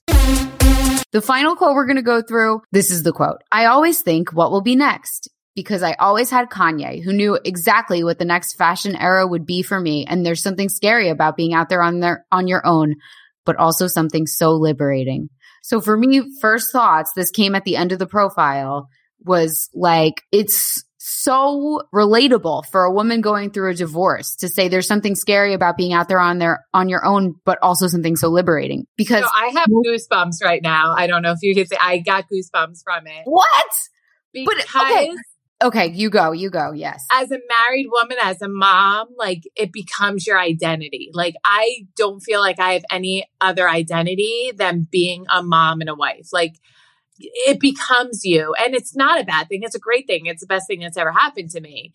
But it becomes your identity. And I think about like, I'm not going through a divorce, but I think about my kids getting older and Dominic becoming his own person and Mateo becoming his own person. And that is a, a fearful but liberating feel. Like you're like, this is why I had them. I want to see them grow up. I want them to be their own person. But what happens when they walk out of the house? Who am I? When my kid goes Yeah. to college, when my kid moves to Brazil or London or gets married, like who am I going to be? I don't know who I am. If my husband decides to leave me tomorrow and it happens to women, I'm not I'm not in a fake sense of reality so I could put myself in that situation. If me and my husband get a divorce tomorrow, who will I be? I don't know who I'll be. And that's the honest truth. It's you have to refine like you don't know who you're going to be because you've made yourself that person. She's named her brand KKW. And he took and Her he, and he took his name and legally changed it to Yay. He's not even West anymore. That's why she's like, fuck this instability. She's rebranding KKW, which came out in this profile, which I did not know. It's not going to did- be. Yeah, I did know that that she's rebranded. She said it had nothing to do with the divorce. It has 100 percent to do with the divorce to do with it. because she's not Yeah. a West. I really love how she refused to take Kris Humphries' name, but she took Kanye's. That was really happy to me. Nobody wants to be a Humphrey. Right. Kim Humphreys. Especially with the sex tape. You don't want hump in your last name. Yeah. Yes. But Sarah, that was very Chris Humphrey was a joke. Like Yeah, that. I mean, they didn't can't like each other. I, I think that was very poignant what you said, Sarah. And it's very true and scary to think about. But I also think it's like kind of crazy because Kim isn't even talking about sh- that. She's talking about her next fashion era. Well, I have to say, like, I, I think I said it before on the pod, but like, I feel like every time I go through a, a because I'm not into fashion at all. I'm telling you, I only wear Space Trash podcast merch now. I say every single time I've had a breakup in my life, I've been like, okay, like, need a new, like, looking for a new creative director, like, instead of a boyfriend. I feel like I'm But, like- always matching whoever I'm with. And like, I, I'd become the Sarah- hottest version for you. Fashion's her brand. That's who she It is. is she now. lives and breathes this. So it's it's It it's- always was. of It. always was Benny Sarah. She was a closet Well, actually- organizer. Fashion's always been her Let brand. me say, actually, I That's think that not she's, I think Closet that, organizing and being a fashion icon is I think you're right, but I think that this is the test- wheelhouse. No, but this is the test of her life though, actually, because she needs to, this is what confidence is about. Confidence is not about knowing that you got it in the bag. It's about showing up knowing that you don't know and, and, and trusting yourself enough in every moment to figure it out. And so I think this is like actually what her whole life has been built for. And I think Kanye was a perfect, like pre really on my own now that I'm a style icon, like, like phase because he did change the way that she thinks about things and the influence will last. And I think she's going to really, in terms of fashion, really find out like, and yes, it will be because of Kanye, not only because of Kanye, but I think she picked the right teacher. She had a wonderful Miyagi, but now it's the Karate Kids, the Karate Kids time to go. And I'm, I'm not saying do kimonos, but I don't know why that, you know, Karate Kid maybe wasn't the right reference, but it's like, it's like the, te- she learned from the master. She, she, she got some creative thinking. She, Don't do the action. she, sorry, LOL. Okay, okay.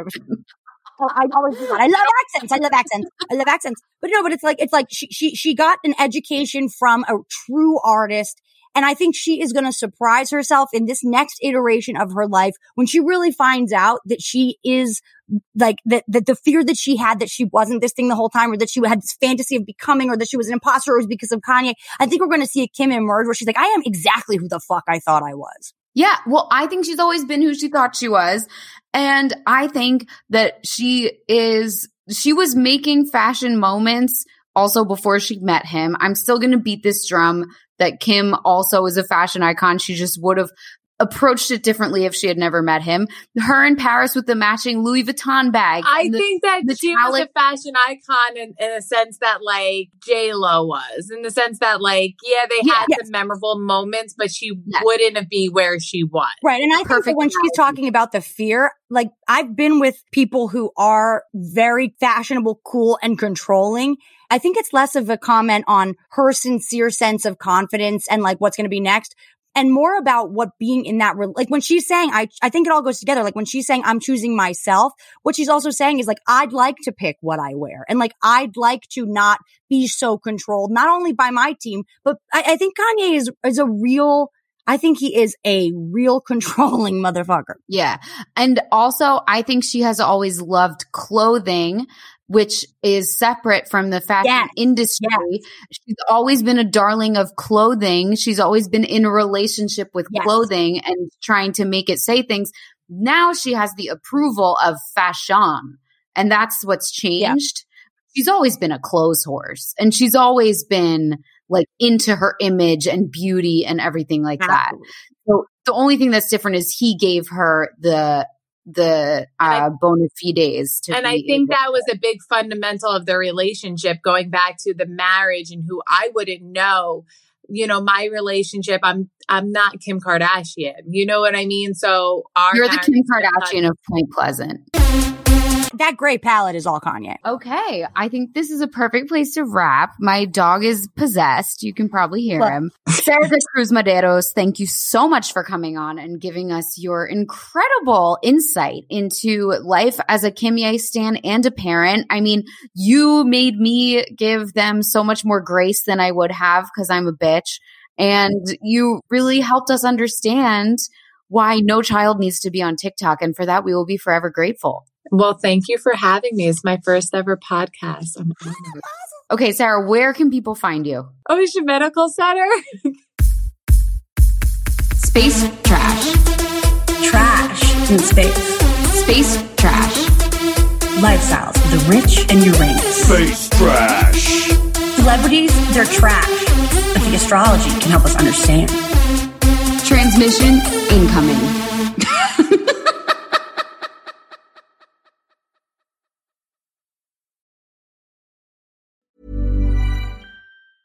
Even when we're on a budget, we still deserve nice things.